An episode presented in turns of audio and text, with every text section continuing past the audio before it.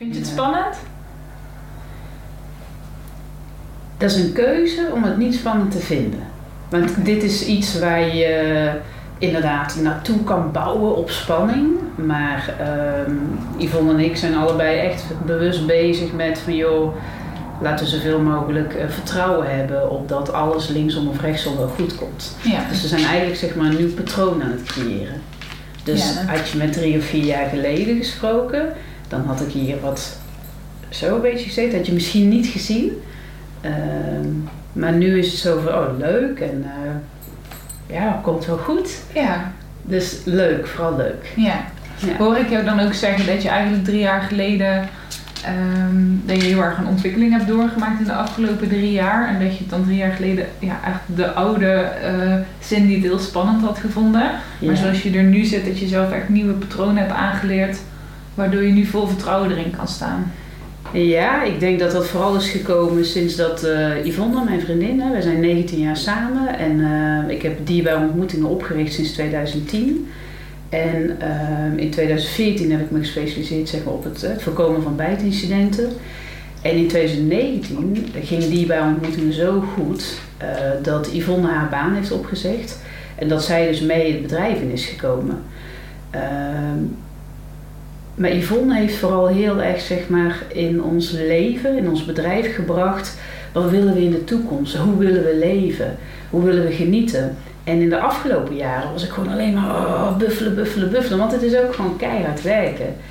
En ehm, dus eigenlijk kun je wel zeggen dat sinds 2019, dus niet al drie jaar, maar sinds 2019 zeg maar, zijn we echt het roer om gaan gooien Ja, in veel meer vertrouwen hebben in dat als je intentie juist is en je blijft doen waar je goed in bent, dan kan het niet anders zeggen dat er hele mooie dingen uit ontstaan. En voorheen, en dat speelt natuurlijk al, ja, ik ben nu 43, dus je kunt zeggen dat dat al tientallen jaren speelde, eh, merkte ik dat ik vrij weinig vertrouwen had in dat het allemaal wel goed komt. ja. Dus daar is een hele mooie switch in gekomen.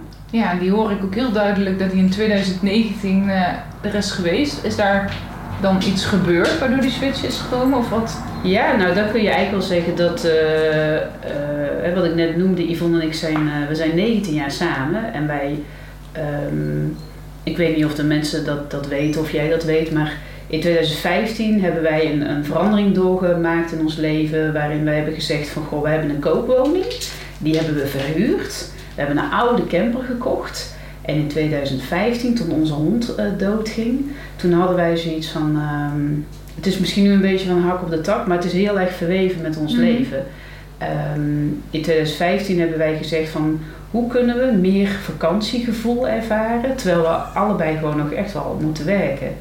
Toen hebben we onder het mom van een grapje onze woning drie maanden verhuurd. Zijn we de camper gaan wonen en in en rondom Tilburg eh, ja, verbleven. Dus door de week moesten we werken en dan waren we in Tilburg. En zodra we vrij waren gingen we op pad. En ehm, dat grapje van drie maanden is inmiddels al vijf jaar onze leefstijl. En ehm, om dan weer terug te komen op dat er in 2019 een verandering is gekomen, dat komt echt omdat Yvonne en ik samen gingen werken. En ook al ben je dus al een eeuwigheid samen op het moment dat je echt een bedrijf op gaat zetten, wat nog groeiende is, ja, je kunt het van tevoren niet bedenken voor welke uitdaging je dan komt te staan. En 2019 was voor ons echt een pittig jaar. En daarin hebben we heel erg gevoeld hoe we het niet willen. Dus het harde, harde, harde werken. En met hard werken is niks mis. Ehm, maar met vertrouwen hard werken, dat maakt het verschil. Dus 2019 was denk ik een jaar waarin we heel erg hebben gevoeld van ja, zo willen we het niet. En toen hebben we daar een, een verandering in doorgemaakt. En dat is ook gekomen door corona. En dat was 2020 natuurlijk. Dat is nu. Ja. As we speak eigenlijk. Ja, as we speak. En ehm, maar misschien moet je nog even een vraag stellen zodat het nou wat duidelijker wordt. Want ik weet niet of het duidelijk eh, is. Ja, ik ben, ik ben inderdaad aan het zoeken, want we gaan een beetje ook in de jaartallen heen en ja, weer. ja, ja. Eh, en we komen eigenlijk wel meteen heel erg veel van je te weten. Hè? Ja. Over jouw vriendin en eh, hoe jullie het samen opbouwen. Ehm, maar je hebt het ook over 2015, da- waar jullie hond is overleden. Daar hoor ik ook een belangrijke punt, zeg maar. Ja. Ehm, ja, Veda, onze hond, een Berner Senne, die kreeg ineens nierfalen. En eh, ze was eh, negen. En uh, daar heb ik veel verdriet om gehad. Maar vooral zeg maar, toen zij nog leefde, die zorg die ik voor haar had. En ik, dat ik haar zag lijden, dat vond ik echt immens. Hè. Ik kon naar haar kijken en dan kon ik gewoon echt ja, huilen. Ik had mijn emoties zeg maar, daarin lastig onder controle. Dat was tijdens haar ziekteproces. Maar toen zij eenmaal was ingeslapen, toen was het verdriet ook voorbij. Toen was het goed. En dat was in april 2015. En toen zaten Yvonne en ik op een gegeven moment in de tuin. En toen hadden we zoiets van, goh, we hebben nu geen hond. Uh, hoe kunnen wij vrijer leven? En toen is die beslissing gekomen van oké, we hebben nu geen hond, dus nou kunnen we eigenlijk, nou zijn we vrij. Of tussen vrijer, want we zijn al vrij. En toen kwam het idee om dus een camper te kopen. Dat hadden we al, een kleintje, een Volkswagen. Toen hebben we een grotere camper gekocht. En toen binnen, ja, in juni, dus in april 2015, overleed Veda. En in juni 2015 hadden we een camper op de oprit staan en hadden we huurders gevonden voor onze woning. Dus toen hebben wij dag gezegd en we zijn gaan ja, toeren. Alleen die drie maanden, die huurders zouden drie maanden blijven, die wilden nog eens huren en die wilden nog eens huren. En toen kwamen er vanuit onze omgeving allemaal vragen van vrienden en familie van... Uh, joh, als jullie dan in de camper zitten en wij op vakantie gaan, wil je dan op onze hond passen? Want ja, ik ben gedragstherapeut voor honden, dus mensen vonden het ook wel leuk. Dus wij zeiden van ja, dat is goed. Uh, want de camper heeft alles wat hij nodig heeft. Een douche, een verwarming. Maar als je dan weer echt eens in een echt huis bent, is die, die contrasten zijn heel leuk. Ja. Maar op een gegeven moment werden we echt gewoon gevraagd door vrienden van vrienden. En het ging steeds verder. En um, toen hebben Yvonne en ik besloten van het is best een flinke verantwoordelijkheid om ja, voor iemands dier te zorgen, maar ook woning en privacy. En toen hadden wij besloten van nou, daar gaan we dan een zakelijke dienst van maken. En ik vind dit stukje altijd heel belangrijk om te vertellen naar andere mensen, omdat toen wij de beslissing maakten om in onze camper te gaan wonen, toen ik in 2010 de beslissing maakte om ontslag te nemen om dierbare ontmoetingen op te gaan richten, toen verklaarde iedereen me al voor gek, want dat ging me nooit lukken. Maar ik dacht van ja, nou, dat gaan we dan wel zien. Dat is het niet zonder slag of stoot gelopen, maar het is wel gelukt. In 2015 gingen wij dus beslissen van nou, we gaan een professionele dienst opzetten in het aan huis oppassen. Daar gaan we geld voor vragen. Iedereen zei van ja, dat gaat gewoon nooit lukken. En inmiddels hebben we daar een vaste groep met klanten in en er komen allemaal klanten bij. En ik vind dat zo leuk om te vertellen, omdat het allerbelangrijkste is dat als je iets wil, dan moet je er gewoon voor gaan. Ja. En um, dat hoeft niet in één stap te gaan, maar zet steeds stapjes waarin je, waar je toewerkt naar wat je wil. Ja, en dan nu vijf jaar later, dierbare ontmoetingen loopt goed, ons huizenpasbedrijf loopt goed. En het brengt ons, gewoon, ja, het brengt ons vooral echt gewoon heel veel lol ook. Ja. Heel veel plezier. Ja. En dat is denk ik ook wel te zien uh, op ja. filmpjes. Dat is altijd hartstikke leuk. Ja, ja. Wat, wat me daar, ik hoorde heel ook dat vrijheid er doorheen, uh, daar ga ik heel erg op aan, want dat is ook mijn kernwaarde. Ja. Uh, of ja, mijn kernwaarde, van wie niet, kan ik ook zeggen. Maar dus dat hoor ik, maar dat is een beetje het middenthema waar ik in zit. Wat iemand tegen mij zei, van ja, vrijheid ligt niet aan je huis, vrijheid ligt niet waar je slaapt, vrijheid ligt niet in een ander land. Vrijheid zit in jezelf. Ja. Um, en wat jullie letterlijk gedaan hebben, is dat uh, koophuis opgezet om vrijheid te creëren. Hoe zit dit voor jou? Kan je me daar eens doorheen praten? Hoe was dat nodig om die vrijheid in jezelf dan weer te vinden? Hoe, ja, hoe zit dat voor jullie? Of voor jou? Misschien kan je alleen voor jezelf praten.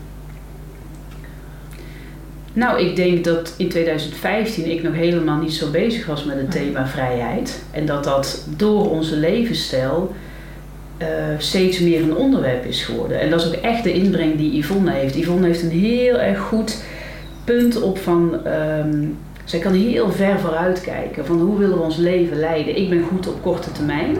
En zij gaat heel erg strategisch, strategisch, maar ook intuïtief denken: wat is goed voor ons op lange, lange termijn. En vrijheid is daarin inderdaad gewoon super belangrijk. En weet je, als je in de camper woont, afwisselend met de oppasopdrachten, dan merk je dus dat het inderdaad niet uitmaakt waar je bent, waar je woont, hoe groot je woont, hoe klein je woont. Want ja, de, de afwisseling is zo leuk. Ieder, wij hebben al op honderden verschillende plaatsen gestaan en oppasopdrachten gehad. En het feit dat je merkt dat je als mens zijnde zo goed jezelf kunt aanpassen, zo flexibel kunt zijn, dat geeft een heel, ehm, ja, wat voor gevoel zou je dat noemen? Ja, dat is verrassend iedere keer. Yvonne en ik kunnen ons overal waar we zijn, binnen een paar uur helemaal thuis voelen. Ja. Dus ik denk dat dat het is. Ik denk dat we onszelf overal thuis voelen. Ja. Ja. En dat geeft een heel erg gevoel van vrijheid. En ook, eh, we hebben het nu echt goed, hè, we werken er hard voor, maar we hebben het goed. Dat ook als het minder zou gaan, dan weet je dat het niet uitmaakt of we nou wel of niet in onze koopwoning zitten. Zolang we maar gezond zijn, zolang we hier maar helder van geest zijn, zolang we elkaar hebben. Ja. En de rest ja, is, is bijzijn. Dus je raakt een beetje onthecht aan, wat, ja, aan het materiële eigenlijk. ja, mooi. Ja, Dat is wel een hele mooie ja, uitspraak, denk ik. ja. Ja, tof. Ehm, even super praktisch, maar je mag met een camper niet overal overnachten, zover ik weet. In Nederland en sowieso over de, binnen Europa en ook daarbuiten heb je heel veel camperplaatsen. En daar heb je een, een app voor, eh, Campercontact. Dus als je ook wil zo gaan leven, dan eh, go for it. Eh, campercontact. En daar vind je overal in Nederland, België, Europa plaatsen waar je mag staan. Oh, Ja, oh nou, dat, wist ik niet. ja sommige zijn betaald. En dan heb je de voorzieningen bij van een douche of een... eh, Ja, het- camping idee. Ja, maar bijvoorbeeld in Breda, waar we vaak staan, is het echt aan de singel van Breda. Hartstikke leuk, want dan komen de bootjes allemaal voorbij. Maar daar heb je bijvoorbeeld niets. Oh. Ja, en in Tilburg kun je staan bij een hotel en dan betaal je 7 euro of zo en dan sta je veilig, maar dan heb je ook niets. Maar andere camperplaatsen, dat zijn inderdaad halve campings, maar daar kiezen wij niet voor. Nee. En wij staan ook gewoon overal waar we willen. Of het nou midden in Antwerpen is of eh, bij een kerkje in een dorpje, dan moet je natuurlijk wel voorzichtig zijn, want dat mag in principe niet. Ja. Maar ehm, ja, en 9 van de 10 keer staan we bij vrienden. Want weet je, dat is ook zo leuk. Als wij nu op visite gaan, op bezoek gaan, we gaan niet op visite, we blijven eigenlijk altijd. Ja. Dus als we op visite gaan bij vrienden van ons met kinderen, dan zijn we de volgende ochtend daar ook nog gewoon. Ja. Draaien we een wasje mee, doen we de kinderen. Dus het is het, het, het concept van op visite gaan vervaagd. Ja. En ik was vroeger altijd iemand die dan op visite ging en dan dacht ik van na twee uur van oh nou, eh, nou moet ik naar huis of zo. En dat is, dat is vervaagd. Zo oh oké, ja, ik ben thuis. En je hebt altijd al je spullen bij je in je Ja. camper. ja, dat is natuurlijk ook nog zo, ja. Ja, ja, ja. En het is natuurlijk een hele leuke bron van passieve inkomsten. Want je verhuurt je woning. Eh, natuurlijk halen we inkomsten uit het oppassen.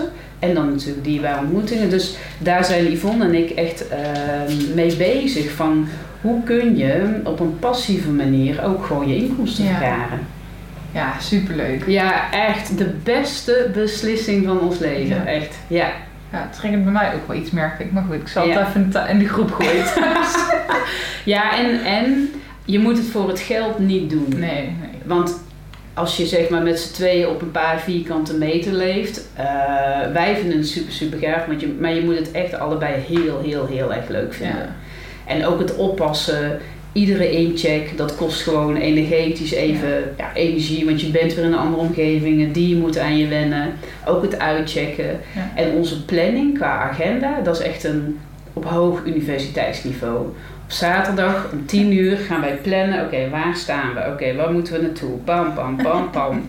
Dat is af en toe dat je denkt van, oh, wat een gekke werk. Ja, Ja.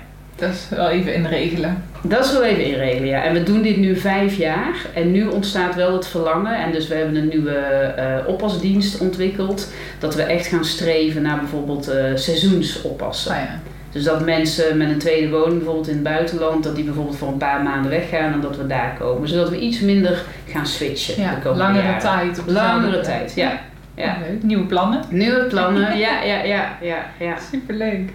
Hey, in 2010 eh, heb je de switch gemaakt om voor jezelf te beginnen met dierbare ontmoetingen.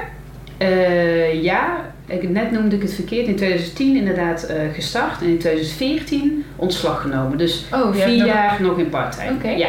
En wat deed je toen voor de baas, zeg maar? Wat was jouw... eh, Ik ben altijd eh, aan het werk geweest met kinderen die ehm, of problemen thuis hadden, of problemen in hun eigen koppie of in hun lijf. En daar hielp ik ze bij. En ik heb uh, voornamelijk gewerkt als gezinscoach met multiproblem gezinnen. Waar je dus echt verslaving had, financiële problematiek, emotionele of fysieke verwaarlozing. Echt een ratatouille zeg maar, van problemen. En heel vaak was kenmerkend aan mijn gezinnen, uh, die ik dan mocht gaan helpen, is dat ze er zelf niet op zaten te wachten. Dus dat, de, dat we gebeld werden door de Raad van de Kinderbescherming. Zo van, joh, dit is het laatste wat mogelijk is voor uithuisplaatsing. Of dat de politie belde vanwege een zorg. Dus dan, dan belde ik aan op maandagochtend en dan hoorde ik wel dat ze thuis waren. Maar dan natuurlijk deden ze niks. En dan door de brievenbus oh. proberen te praten, relatie op te bouwen, iets te doen. Oké, en wat maakt dat Cindy... Hoe lang heb je dat gedaan? Poef, uh, ja, dat, die specifieke baan. Uh, het is, ik denk wel zeven of acht jaar of zo. Ja, want je zit letterlijk in andermans shit te vroeten en ook nog eens bij mensen die niet geholpen willen worden. Ja. Wat maakt dat je dat zeven jaar hebt gedaan? Of kon doen?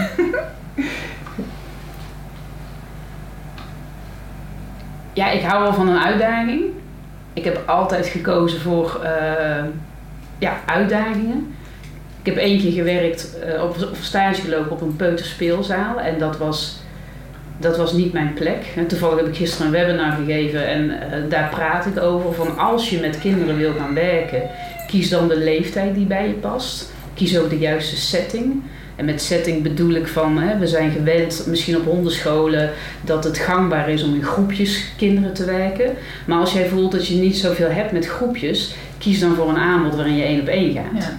En ik merkte destijds op een peuterspeelzaal, dat was gewoon niet mijn, dat was gewoon niet mijn zone. En dat, dat ging gewoon ook niet zo, uh, dat ging goed, maar dat ging op een gegeven moment eventjes niet goed en toen liep het weer wel. Maar um, jouw vraag van goh, hoe komt het dat ik dat volhield? Ja, het was natuurlijk ook gewoon heel avontuurlijk. Je wist gewoon nooit waar je terecht kwam.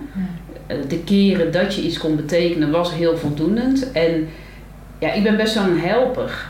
Ik heb vroeger stage gelopen in India, in Bombay, eh, met straatkinderen.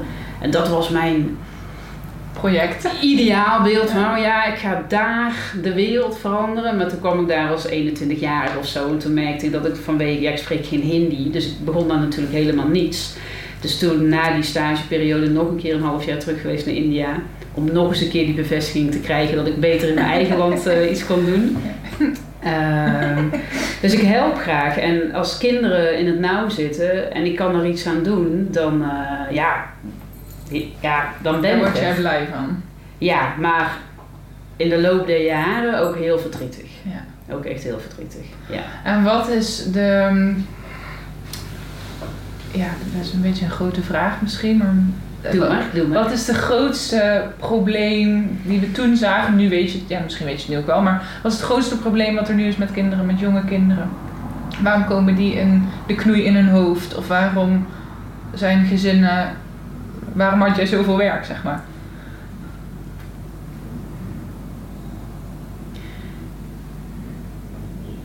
Wat ik terug heb gezien in al die gezinnen die ik zag, hoe slecht ouders ook voor hun kinderen zorgen, zorgden. Ze probeerden allemaal hun stinkende best te doen. En het was echt zeg maar problematiek van generatie op generatie op generatie. Ja. En um, nu wordt er natuurlijk gelukkig op scholen veel actiever gesignaleerd. Er komen steeds meer protocollen en um, ik, ik durf daar niet een specifiek antwoord op te geven, maar ik wil zeg maar gewoon alleen maar noemen dat hoeveel moeite ik ook kreeg met sommige ouders, maar dat was mijn eigen vermoeidheid, eh, dat ik niet meer kon doen. Ouders proberen gewoon hun stinkende best te doen, maar zoveel mensen krijgen niet mee wat ik mee heb gekregen in mijn gezin. Hè. Stimulans, uh, bevestiging. Ik zal nooit vergeten dat ik een, een ouder een keer uh, zei van... Goh, geef je zoon eens een complimentje. En dat hij zei, complimentje was daar. Oh, ja. En dat ik dacht van wauw, ik moet hier ja. terug naar nul en gewoon uitleggen wat een complimentje is. En ja, dan zie je zo'n man of zo'n vader en dan hoor je terug hoe het bij hem thuis ging. En dan vraag je nog eens verder door. En dan, je kunt het snappen, het is niet oké. Maar iedereen doet wat, wat hij kan. Ja. En heel veel mensen hebben gewoon niet zo gek veel meegekregen. Net zoals onze hondeneigenaren. Men- Mensen kunnen de, de gekste dingen vragen waarin wij als professionals iets hebben van eh, dat is achterhaald of wat dat is dom. Maar daar probeer ik echt oprecht nieuwsgierig in te zijn van joh, ehm, hoe komt het dat je dat denkt en waar heb jij jouw kennis vandaan? Ja. Want waar je je kennis vandaan haalt, zo opereer je. En als die kennis niet, ja, niet passend is, ja, en je weet dat niet. Kennis, kennis is alles. Kennis, liefde, veiligheid. Ach, zoveel mensen hebben geen veiligheid gehad. Dus als je als, als moeder dat nooit hebt gekend, Hoe ga je het hoe ga je het aan je kind geven? Ja. En financiële problematiek, ja, echt geldstress is zo. maakt mensen arm. Niet arm in de zin dat ze niks te besteden hebben, maar gewoon arm in hun Ja. Emotionele leven en hun gevoel van vrijheid. Dus dat, dat zet denk ik gewoon mensen enorm onder druk. Ja, dat eh, denk ik zeker ook wat Ja. je daar zegt. Ja. ja, dus dat ik eigenlijk hoor zeggen is mensen eh, door onwetendheid handelen ze misschien minder dan dat we zouden willen zien naar kinderen. Maar ze, de onvoorwaardelijke liefde is er eigenlijk altijd, maar het wordt anders vormgegeven. Ja, eh, ja, ja, ja. Ja. Maar ik vind dat ook zo belangrijk om te noemen, omdat als we, als, we, we zitten nu hè, te praten als professionals eh, binnen een hele andere branche. Ehm, het voorkomen van bijtincidenten. De meest cruciale rol is dat we die ouder bereiken. Ik noem dat vaker en ehm, dat bedoel ik niet verkeerd, maar voorlichting op scholen, hè, bijvoorbeeld, eh, nou ik ga het namen noemen, maar voorlichting op scholen is hartstikke waardevol. Alleen denk ik dat we iets missen op het moment dat ouders daar niet bij betrokken Ja. worden. Want ouders of kinderen leren doordat ouders het zien, stimuleren, herhalen, verdiepen. En ehm, ehm, om, om eventjes zeg maar, terug te gaan naar Ja. jouw vraag van ook in het werken van eh, voorkomen van bijtincidenten dienen we aan te sluiten bij die ouder. Ook al denkt die compleet anders. Ja. Daarover moeten we in gesprek gaan. Ja. En zo kunnen we, dat zal misschien een tijdje duren, maar zo kunnen we bijvoorbeeld gaan veranderen. Dat een hond geen klimtoestel is, of dat een kind van vier de verantwoordelijkheid krijgt over een hond in moeilijke situaties. Maar je moet altijd weten waar hebben mensen hun kennis vandaan, sowieso welke kennis hebben ze. En ben je als, als mens eh, nieuwsgierig genoeg om te weten waar die ander vandaan komt. Ja. Ik denk dat dat het aller, allerbelangrijkste is. Ja. ja, mooi. En wat ik ook deel door je verhaal heen hoor is gewoon echt eh, die zachtheid, met zachte ogen kijken. Dat vind ik Mm. altijd zo, eh, ook als ik je webinars volg. Dat is wel echt iets wat ik heel, eh, heel erg bij jou vind passen en heel mooi vind en inspirerend vind. Dus, Nou, leuk om te horen, dankjewel. ja, nou ook weer. Hoor je hem er telkens doorheen, eh, zachte Ja. ogen, open-minded, met Ja. een grenzeloze nieuwsgierigheid Ja. naar de andere kijken. Ja, ja, Vind ik ja, leerzaam. ja. Nou, Zeker. leuk om te horen, want dat is ook, ja. Ik noemde dat gisteren ook in het webinar, van eh, oprecht nieuwsgierig zijn en een kind als expert zien over zijn eigen leven. En stel je voor dat een neefje van jou nou een probleem heeft met, met Kono. En eh, wij als professional gaan ehm, eh, het kind vertellen wat hij wel en niet zou moeten doen. Ja, hoe kan dat nou goed aankomen als we niet weten wat de ideeën zijn van jouw neefje zelf, bij wijze Ja. van spreken? Ja. En dat, dat zou ik heel erg op gang willen brengen, dat, dat we gaan praten met kinderen, met de ouders, met opa's en oma's. Ja. Want ze weten zoveel, dus ze weten ook wat, het, wat de oplossing zal zijn. ja. Ja, en dat zei ik gisteren in het webinar van, dat is geen trucje, dat is geen kunstje. Dan moet je, het mooiste is dat als je dat echt zo eh, beleeft, als je dat echt zo voelt. ja. Want anders prikt een kind daar natuurlijk zo doorheen. Van, ja, ja, ja, je hebt een lijstje vragen. maar je bent niet echt heel erg nieuwsgierig naar wat ik vind. Dus dat zou mooi zijn. ja. Maar daarvoor denk ik dat mensen ook... ehm, dat er nodig is dat je jezelf wat kwetsbaar durft op te stellen. Dat je jezelf als leerling durft op te stellen. Ook naar een kind. Van ja, ik weet het niet allemaal. Vertel het me maar. Wat, Ja. wat kunnen we doen? In plaats van... ah ja, ik Ja. ben de trainer, ik ben de therapeut. We gaan dit, dit, dit, dit. Nee, ook, maar eens, ook maar eens dit zeg Ja. Ja, goed, dit wordt natuurlijk eh, je op school op een gegeven moment wel geleerd, hè? Van, eh, Steeds meer en meer, gelukkig, ja. Ja, zeker. En niet meer dat nederige eigenlijk, hè? Maar juist heel erg naar buiten toe. Ik denk dat daar überhaupt in het schoolsysteem nog erg veel winst ook in te behalen valt. eh, maar goed, Hoe bedoel jij? Als je, nou, als je op school kijkt, eh, nou heel erg in de goed en fout, dus meteen het oordelen, dat je, dat je daar, in ieder geval wat ik geleerd heb, eh, helemaal mijn psychologieopleiding de hokjes. Oh, je bent extravert en dit en dat, wat er uit die oefentesten allemaal niet kwam. En hoe lang je daar dan ook naar gaat leven. Oh ja. Ehm, en als extravert praat ik. Ehm, zou ik niet zo goed kunnen luisteren. Terwijl ik ben er voor mezelf achter dat ik wel heel goed kan luisteren. En dat ik dat ook heel leuk vind om naar de ander te luisteren, snap je? Ehm, dus eh, in het rol met een kind, of doen, naar honden ook, maak een gek stemmetje. Hé, hey, hallo. Ja, hoezo doen we dat? Ja. Dat is toch allemaal leerervaringen wat we geleerd hebben. Ja. Op school, in je familie, ehm, eh, overal. En ik denk, eh, het zou goed zijn als dat een beetje weer anders wordt. Dat we van jongs af aan met zachte ogen leren kijken. dat ja. is het denk ik. Ja, ja. En wat zou er dan voor jou, volgens jou moeten gebeuren op school? Oh, daar heb ik een hele, hele boek over geschreven thuis. Nou ja, het kleinste, je bent precies goed zoals je bent. Mm. Eh, als jij een ehm, tekening maakt en daarna jouw tafeltje opruimt, krijg je een sticker. En bij drie stickers krijg je een cadeautje uit de grabbelbox. Laten we daar vooral mee stoppen. Ja, ja. Ah ja. Ik denk, een kindje die niet goed opruimt en de tekening niet heeft gemaakt, die, die verdient ook stickers. Ja. Ja. Dat, die voel ik heel ja, erg. ja, ja, ja, ja, ja, ja, ja. Ja. Ja. En ik denk zeker ook met kennis, dat we dat moeten monitoren. Maar moet dat in de vorm van diploma's? Mm. Ik ken op dit moment meer mensen met faalangst als ooit. Weet je, moet dat ja, allemaal ja, ja. Ja. Daar zou ik wel Ja, in willen zien. Even mijn, al mijn essays samengevat. ja, ja, ja. Die voelt voor mij heel erg zo. Maar wat doet dat voor jou als ik het zo zeg? Nou, waar het, waar het mij aan doet eh, d- denken is eh, sowieso twee dingen. Zo van sowieso moet er beloond worden voor een tekening. Oh ja. Hè? Eh, want de tekening zou eigenlijk al de intrinsieke motivatie Ja. moeten leveren van het doen zelf. Ehm, dat. En ehm, het andere ben ik even kwijt. Ja, dat kan. Dus daar komen we nog wel op terug. Misschien dadelijk Ja. eh, terug.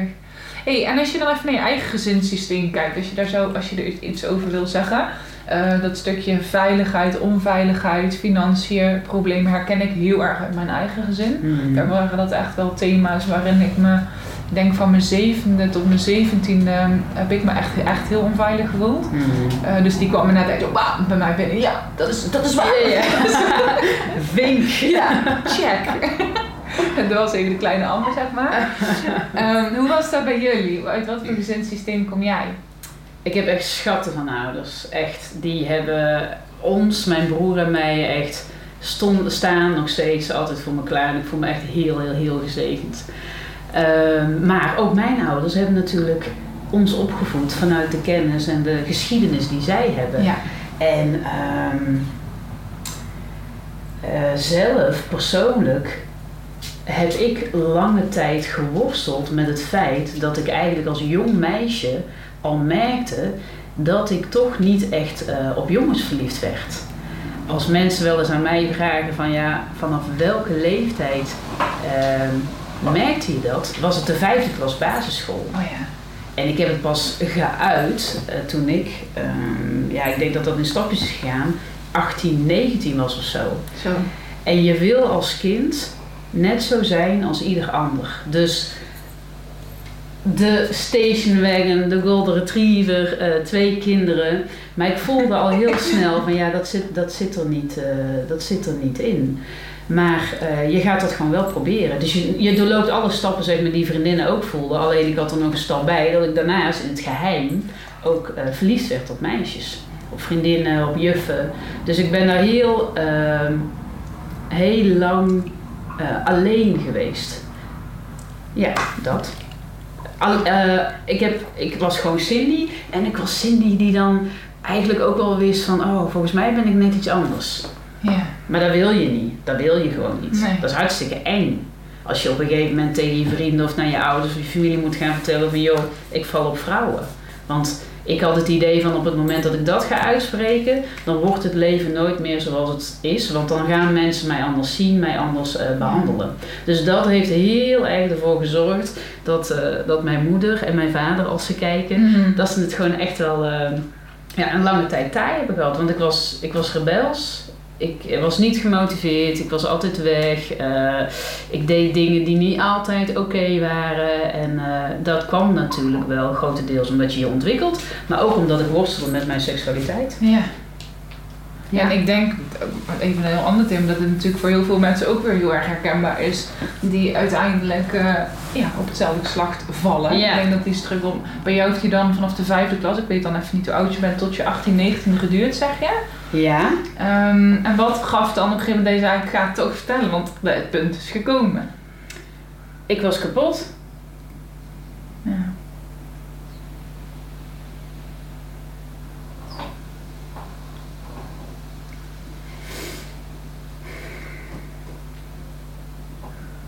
Dat is bijzonder dat dat eh, me raakt. Nou, niet bijzonder dat het me raakt en dat mag er ook zijn. Het is even lastig als ik weet dat iedereen meekijkt. Maar Mm.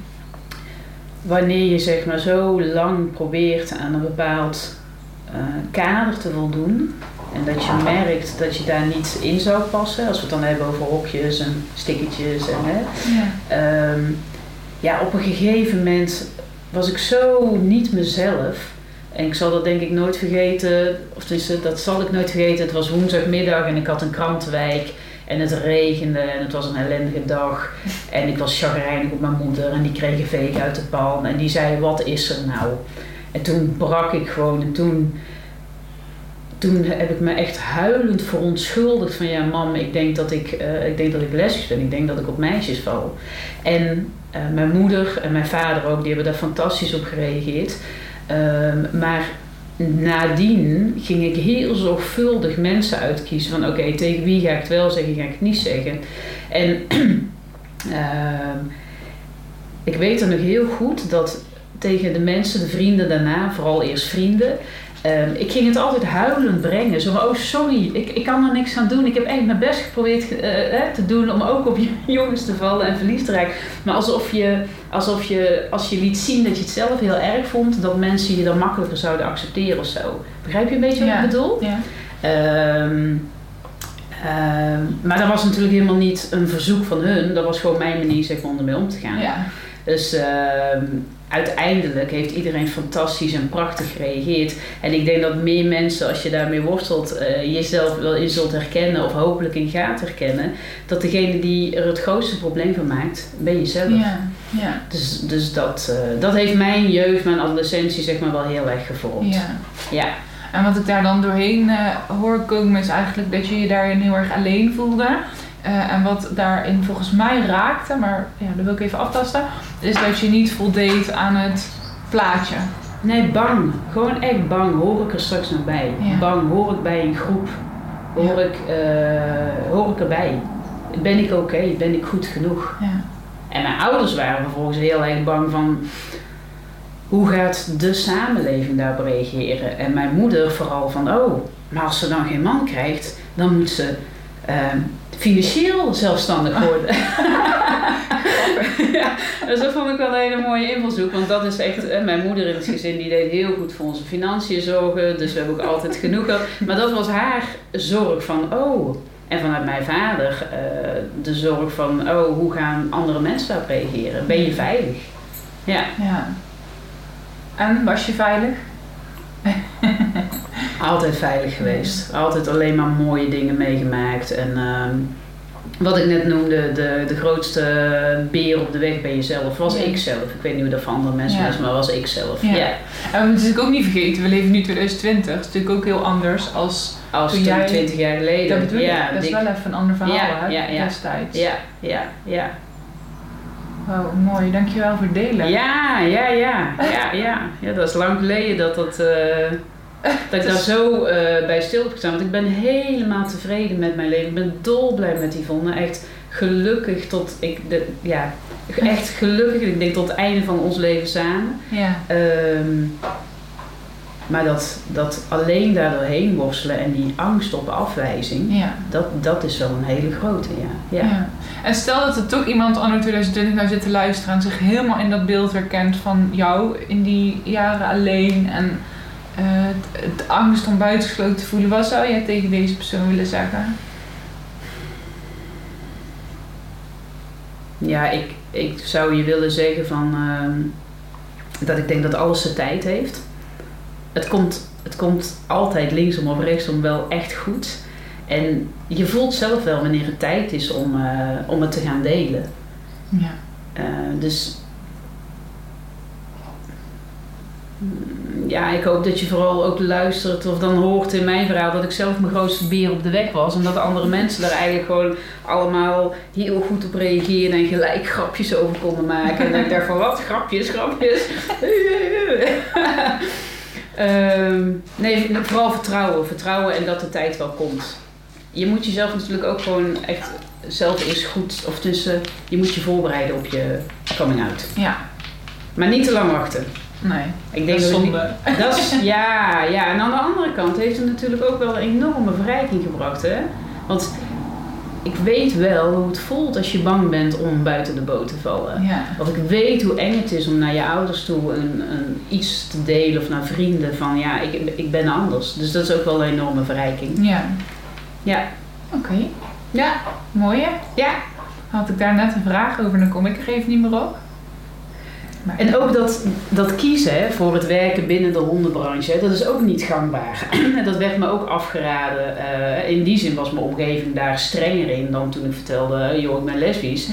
Maar eh, om te gaan werken als eh, zelfstandig ondernemer binnen de hondenbranche, dat werd ja, afgeraden. Om ons huis te gaan verhuren, Ja. dat werd afgeraden. Om oppasdiensten Ja. op te gaan zetten, dat werd afgeraden. Dus ehm, ik denk dat ik daar alleen maar mee wil zeggen van ja, trek je eigen plan en je voelt zelf wel eh, wa- wat goed is voor Ja. je. Om te leven in vrijheid.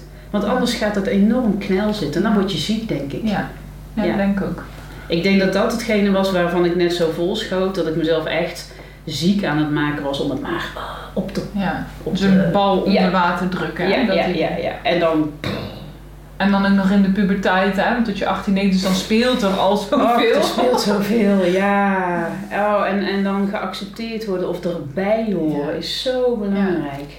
Wat dat betreft, zelfs als ik zo weer jong ben, dan denk ik, ja, maar wel echt na de puberteit, jong. Ja, ja, nee, ja. Of met de kennis van nu. Dan, eh, ja, met de rust van nu en het vertrouwen. zo. Zo, wauw. Hoi, meneer. Dat zou wel heel lekker zijn. Oh ja. Ja. Right. Ik wil eigenlijk teruggaan naar ehm, eh, dat jij voor de baas aan het werk was en jij eh, ja, moeilijke gezinnen daar het lichtpuntje was voor sommige kindjes. Ehm, er kwam een punt dat jij met dierbare ontmoetingen begon en je hebt nog vier jaar langs elkaar ge- gewerkt eigenlijk. Ja? Wat was de ehm, drive dat je dacht, ik begin voor mezelf en dan vooral waarom begon je met dierbare ontmoetingen? Oef, ehm, ik denk dat er een aantal factoren zijn. Ehm, op een gegeven moment werd ik vooral verdrietig van mijn werk. Vond ik het te moeilijk dat ik zo weinig kinderen echt structureel kon helpen. Ehm, omdat ik kreeg wel veel ruimte om te doen wat ik wilde doen binnen een gezin. Maar er zat altijd een, een einde aan. En dan was ik bijvoorbeeld aan het werk met een gezin en dan hadden we iets, iets van een basis opgezet. En dan ja, was het geld er niet meer en moest ik stoppen. En eh, om dan vervolgens de deur dicht te trekken bij een gezin waarvan je weet dat de ellende bij lange na nog niet is opgelost, Ja. dat maakte het heel moeilijk. Dat maakte het verdrietig. Ja. Dus dat was ook een reden waarvan ik dacht van ja, dit moet ik niet nog heel erg lang gaan doen.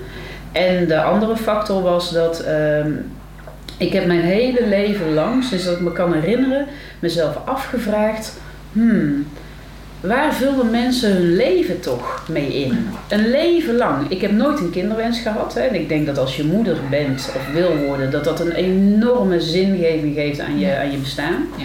Ehm, maar eh, die wens heb ik nooit eh, gehad. En toen dacht ik van ja, wat ga ik dan wel doen? En ik heb altijd heel veel moeite gehad met het voor me kunnen zien dat ik een heel leven lang zou werken in, in loondienst en dat ik dan in de file zou staan en dat ik, dat ik zo van waar werkte ik naartoe?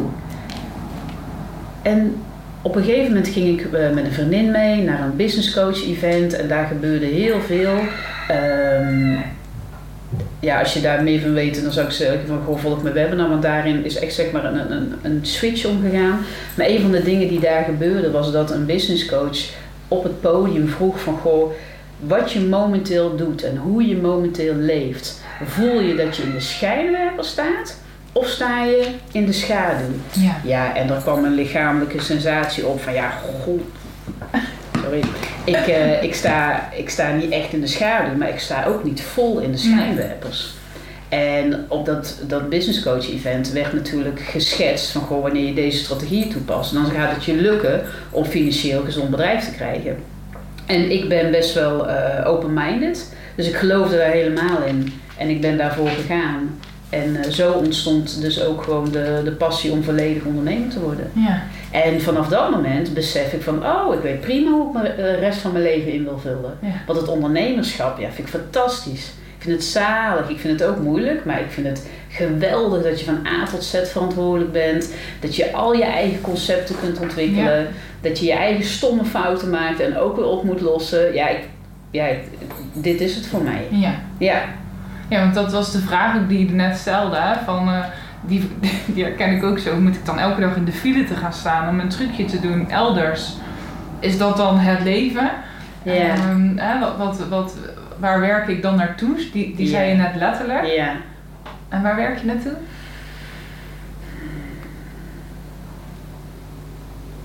Ik denk dat, dat mijn, ons belangrijkste streven is, onze belangrijkste prioriteit is onszelf goed te voelen.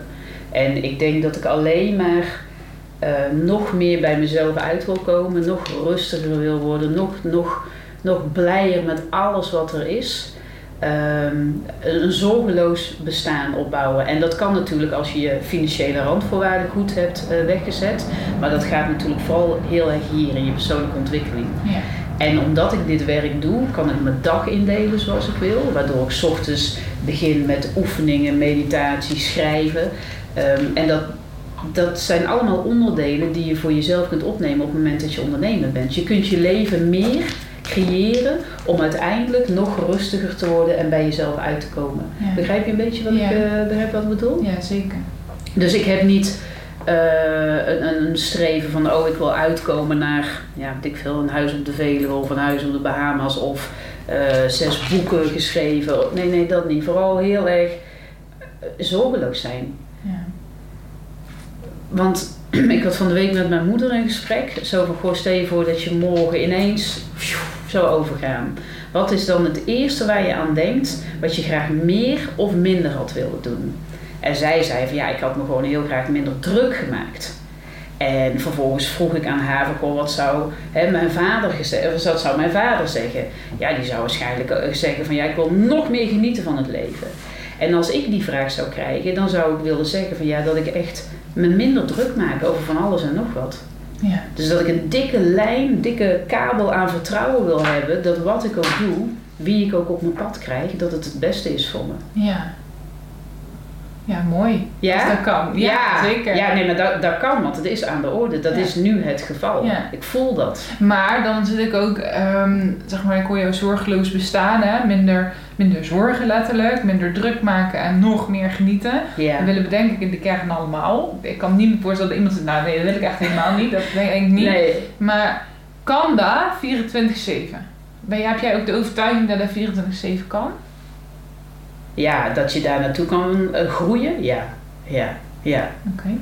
En met de, de clausule erbij dat, ehm, dat het dan ehm, zo is dat als er bijvoorbeeld als er zo dadelijk iets gebeurt waarbij ik even uit mijn, uit mijn, uit mijn flow ben, Ja.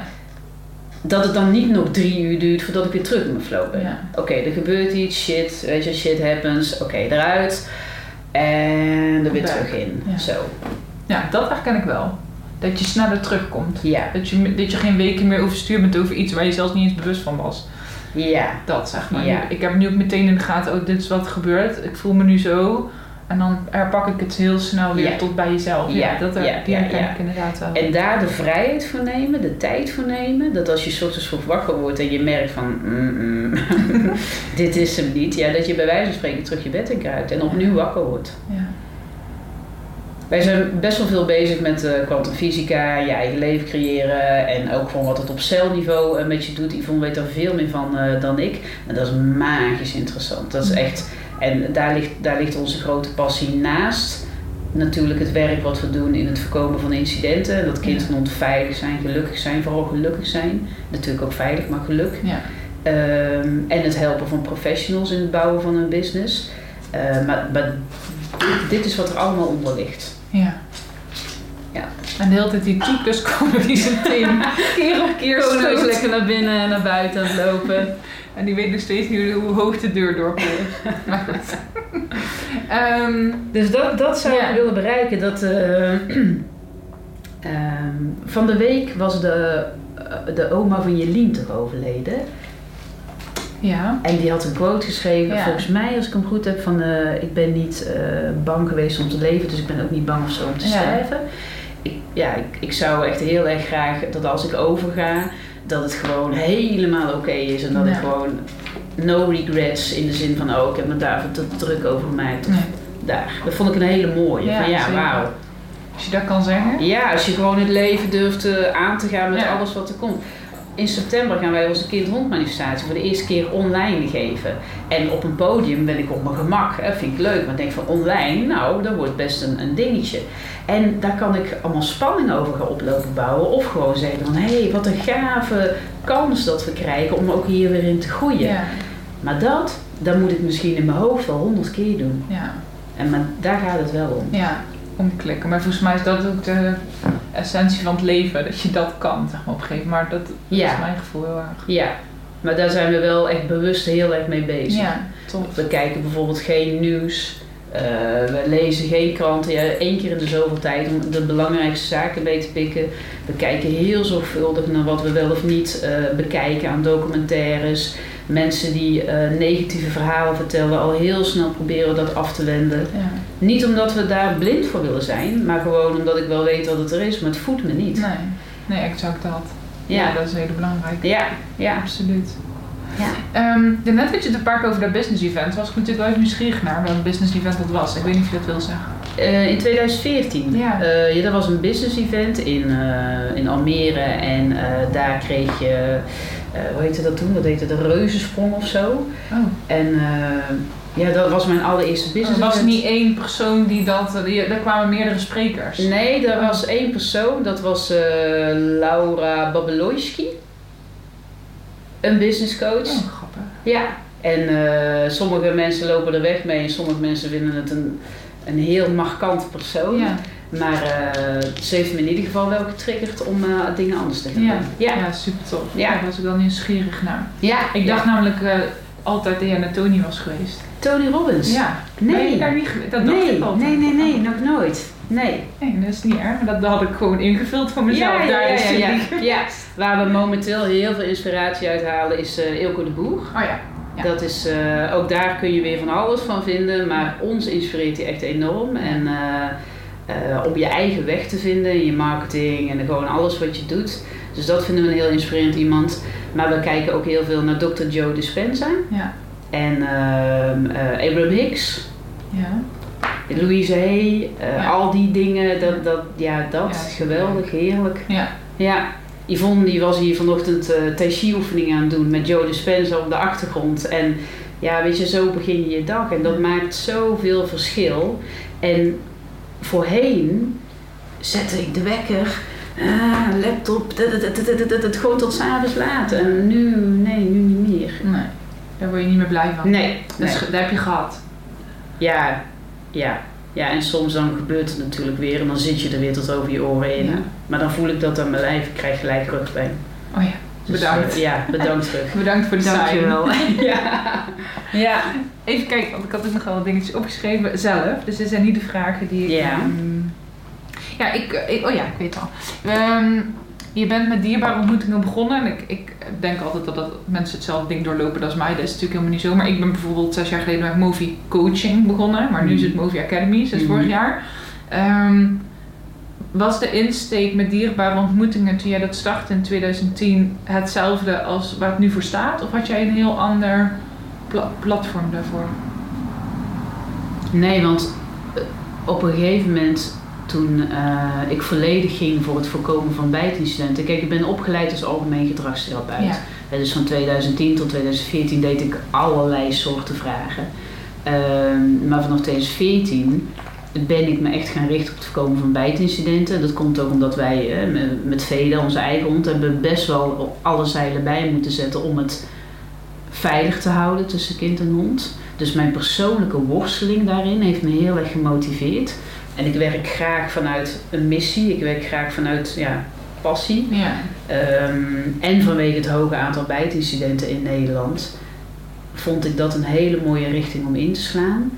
Dus ik ontwikkelde een methode daarvoor, hè, het werken vanuit de gezinsdriehoek, het voorkomen van risicosituaties. Ik ontwikkelde een, een kindertraining om kinderen niet alleen maar trucjes of kunstjes te laten leren, wat wel heel leuk is, maar ik vind dat kinderen meer kunnen. Hè. Dus ik heb een training ontwikkeld waarbij kinderen via oplossingsgericht werken echt gaan ontdekken van oké, wat zijn nou de risicosituaties hè, met Ja. mij en mijn hond. En dat kunnen kinderen, maar dat moeten we goed kunnen begeleiden. Ja. Dus ik ontwikkelde daar een heel arsenaal aan trainingen en programma's voor.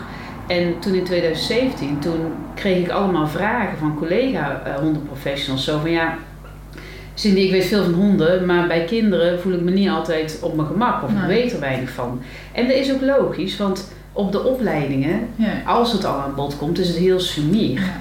Ehm, en toen kwamen er steeds meer en meer en meer vragen bij professionals. Dus toen heb ik een case studie ontwikkeld, die heb ik gegeven bij een professional. En toen ben ik het gaan uitrollen, waardoor nu de meeste, nou bijna alle vragen die nu bij dierbaarontmoetingen binnenkomen. Dus stel je voor dat jij eh, aan het kijken bent en je hebt een probleem tussen je kind en je hond. Dan kun je bij ons op de website een gesprek aanvragen. En dat is een kosteloos screeningsgesprek.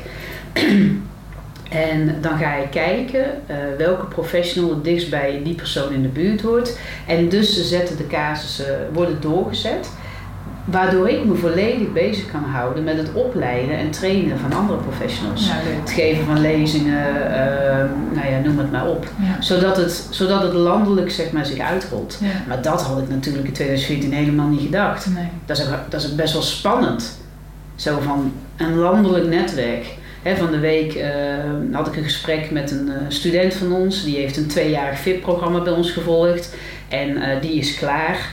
En eh, je krijgt dan bij ons de mogelijkheid om aangesloten te blijven via een lidmaatschap. Hè. Dan krijg je actief doorverwijzing, je komt op de website. En dat ik zei van, goh, eh, wat maakt dat je het lidmaatschap wil voortzetten? Ik vind dat heel leuk, maar ik ben ook nieuwsgierig naar de mening. En dat iemand dan zegt van, ja, ik ben er graag aangesloten bij dierbaarontmoeting, omdat het gewoon echt wel iets landelijks is. Ja. En ja, dat is, dat is tof natuurlijk om Ja. te horen dat je dat in de loop der jaren eh, hebt opgebouwd. Ja. En het is heerlijk om naar mensen door te kunnen verwijzen waarvan je weet van, eh, ja, dat die een beetje hetzelfde gedachtegoed hebben. Natuurlijk voeren ze het allemaal op hun eigen manier uit. Ja. Maar ja, met vertrouwen goede doorverwijzingen kunnen Ja. geven. Ja. Maar dat dat, dat dat zo liep, nee, dat wist ik ook niet. En dat we nu ehm, ook zo zitten op het krachtig maken van de hondenprofessional en gaan staan voor je waarden en weet wat je waard bent en leven in vrijheid. Dat dat, ik denk misschien wel dat het in de loop der jaren nog meer eh, aandacht zal gaan krijgen. Ja. Want wij hebben een volledig programma op het opdoen van kennis en interventies en ervaringen op kind en hond. Maar op het moment dat je dat gaat leren, zul je daarmee naar buiten willen komen. Zul je dat willen gaan aanbieden. Ja. Maar hoe doe je dat? Ja. Hoe doe je je marketing, je prijsstelling? Dat vertellen die opleidingen jammer nee, niet hoor. nee, nee. En daarom hebben we zeg maar een, een programma ontwikkeld met alle technieken die wij zelf ook gebruiken. Zodat Ja. mensen daar, oké, ze hebben een tof aanbod. Hoe zet ik dat in de Ja. markt? Ja, tof. En je merkt eigenlijk van de, van, de, van de tien mensen die instromen, die dan in eerste instantie zeggen van nee, nee, ik hoef alleen maar op het kind-hondstuk, dat ze binnen drie maanden, Doorgaan. je, nou ja, ze, hebben, ze krijgen het nu nog als cadeau erbij, maar eh, dat ze dan toch in die businessmodule gaan kijken. Ja. Want als je iets nieuws ontwikkelt, dan wil je het naar buiten brengen. En dan kun je een paar keertjes verkopen voor een laag bedrag, maar dan gaat het, dan gaat het wringen. Of dan krijg je niet je juiste klanten, of dan boek je niet de juiste effecten. Ja, hoe komt dat? En dan, dan eh, Ja. en dat vind ik echt heel erg leuk. Ook, ook heel erg leuk. Ja, zeker. Ja. Maar die, ehm, eh, wat ik een hier, en ik vind er heel veel interessant aan, maar ik moet voor mezelf ook een beetje, wel, we gaan wel doen en niet doen. Ja. Eh, jullie hond Veet heette die? hè? Veda, Veda. Veda. Ja. Zal ik foto's pakken? Ja, maar. Maar Veda was een belangrijke drijfveer rondom... Veda eh, is, Veda is mijn muze. nee, dat is echt. Dat is echt. Maar zij was... eh, het was een meisje toch? Ja, het teefje. Eh, Nee, zij is echt mijn muze. Zij, zij, zij, is de aanleiding waarop ik heb gezegd van eh, ik wil meer over honden weten. En zij is de aanleiding dat ik echt gevoeld heb van wauw, hoe naar is het als je je hond Als je daar zoveel spanning op hebt zitten in het contact met kinderen. Weet je, ik wil voorkomen dat honden eh, kinderen bijten. Maar wat ik nog meer wil voorkomen is die dikke, dikke stress Ja. bij de eigenaar. Eh, en dat, dat kortaf gedoe naar de hond en naar het kind en dat gemopper. Ja. Want dat is er chronisch structureel aanwezig. Ja. En als je dat kunt voorkomen, dat heb ik zelf een tijd gehad, omdat Vede op een gegeven moment bijna ons oppaskind deed. Ja, dat, ja, dat, dat is gewoon, dat is zo belangrijk. Want je wil gewoon vrij leven, je wil Ja. lekker leven. En wat is dan... Heeft ze ooit gebeten? Heeft ze ooit een kind gebeten? Nee, net de kus dus niet. Net, net, net aan niet. Oké. Oh, ik zie jou kijken, maar Nee. wat betekent dat? Nee, nee, nee. Ik, denk- ik denk gewoon dat, je net timing, dat jouw timing briljant is geweest, denk ik, hierin. Of niet? Dat het net voorkomen is geworden. Nee, ik denk dat alle eer aan Veda eh, te Oh. wijten is. Want eh, op het moment dat, ehm, en daar vertel ik ook over zeg maar, in het webinar, en dat kun je ook lezen in mijn eh, e-book. Ehm, ik was de auto aan het uitladen en wij hebben 12 jaar op drie kindjes gepast. Op kinderen van de beste vrienden van, eh van Yvonne. En die kwamen altijd op maandag. En Jano, die was toen een jaar of drie, twee. Die zat tegenover Veda en ik was de auto aan het uitladen. En ik zie van, ik voel van, hé, hey, dit loopt niet lekker. Jano, zo heet hij, zo heet hij, zit te dicht bij Veda. Te intens. En ik wilde dat niet zien. En daar gaat wel wat aan vooraf, maar je hebt gewoon Disney-verwachtingen. Je wil Ja. gewoon dat je hond Ja. ideaal is met kinderen. Dus ik had dat signaal genegeerd. En ehm, ja, ik ging verder door met de boodschappen. En die spanning die bouwde zich op. En Veda die lag op haar buik. En die komt zo schrijlings omhoog. En die, die opent haar bek en die klapt het echt zo dicht naast het gezichtje zeg maar, van, eh, van Jano. En ik stond er met mijn neus bovenop. Dus als mensen zeggen van ja, je hoeft kind en hond moet nooit alleen laten. Ook als je erbij bent, Ja, hè, kan het gewoon, ja. En ik denk dat dit van Veda een hele bewuste actie is geweest om naast het gezicht te happen. Maar ze had dan een paar keer eerder gegrond. En daar ging ik aan voorbij, want ik dacht van nou, Ja. zoals eigenaren dat doen. Dus ik herken dat ook heel sterk. En dat was het signaal waarvan ik dacht van oké, nou moet ik er echt mee aan de slag. Ja. Ja. En wat ben je toen gaan doen?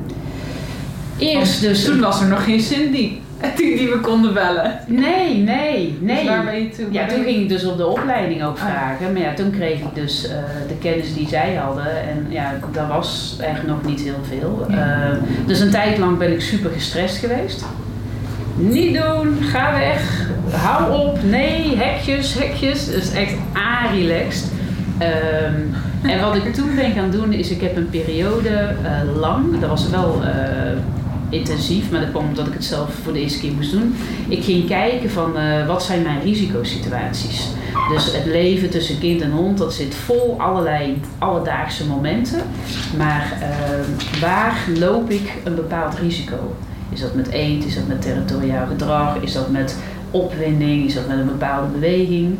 En dat heeft ervoor gezorgd dat je niet meer de hele tijd al weg bent. Ja. Want dat is geen leven.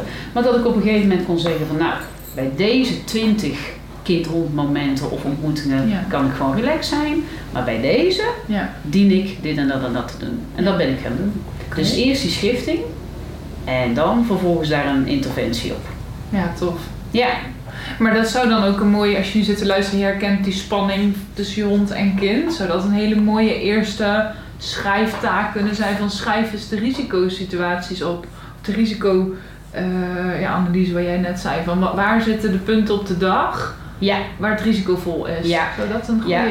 ja dat, dat is goed. Ik denk dat dat nog beter lukt als je dat doet vanuit een bepaalde basiskennis. Ja. Dus stel je voor dat je naar eh, een lezing zou gaan van een van onze kind-hond-professionals. Die gaat, eh, dat is een lezing die ik heb ontwikkeld en nou, zij hebben dat geleerd en ze geven daar hun eigen draai aan. Maar waar het eigenlijk over gaat is dat van alle incidenten die bij ons binnenkomen, eh, is er een probleem ontstaan tussen kind en hond. Heel vaak vanuit vijf of vanuit één van vijf factoren. Dus eh, medisch, hormonaal, territoriaal, eh, angst, onzekerheid, redirectie en resource holding. En als je wat kennis hebt over die begrippen, Dat is nog uit tevoren. ja, dan kun je veel beter, eh, kun je veel beter kijken. Ja. En dat kun, je, dat kun je ontvangen door een lezing te volgen of ja, gewoon te gaan werken met een kindhondprofessional, zodat je die informatie krijgt. Dan krijg je een vragenlijst, uh, tenminste eigenlijk niet een vragenlijst, veel meer een screeningslijst van oké, daar staan iets van 100 alledaagse momenten in opgenomen. En dan kun je gewoon vinken. Ja. En dan komt de stap naar de praktijk van oké, ik heb een probleem als uh, dadelijk uh, mijn kind op een, een driewieler voorbij komt. Wat moet ik dan doen? Ja.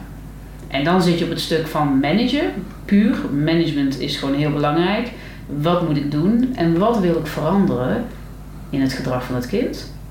Wat wil ik mogelijk veranderen in het gedrag van de hond? En wat moet ik daarvoor bij mezelf veranderen? Ja.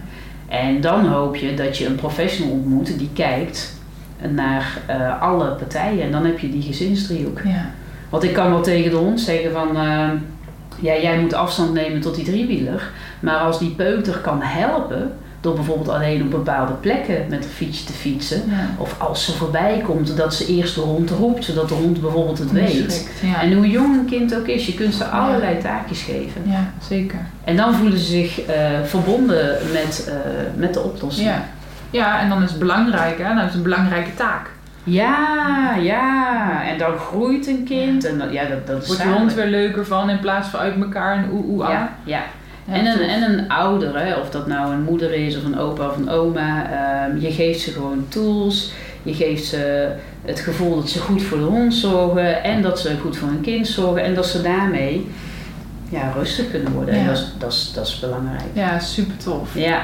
En je had net ook over, er zijn veel bijtincidenten. Hoeveel bijtincidenten hebben we het over die bekend zijn? Ja, het wordt een beetje lastig, tenminste lastig. In 2008 is er een groot onderzoek gedaan in Nederland. En dat onderzoek heet uh, Hondenbeten in perspectief. En daar werd genoemd dat er uh, 150.000 zeg maar, mensen gebeten worden per jaar in Nederland, waarvan ongeveer de helft kinderen betreft. Zo. Ja.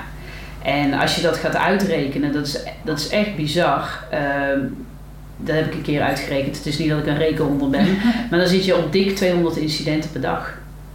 En dan kun je bijna niet bedenken van, hè, hoe kan dat nou? Dus dat onderzoek is uit 2008. Wij vanuit Dierbare Ontmoetingen registreren ook zelf alle incidenten die binnenkomen.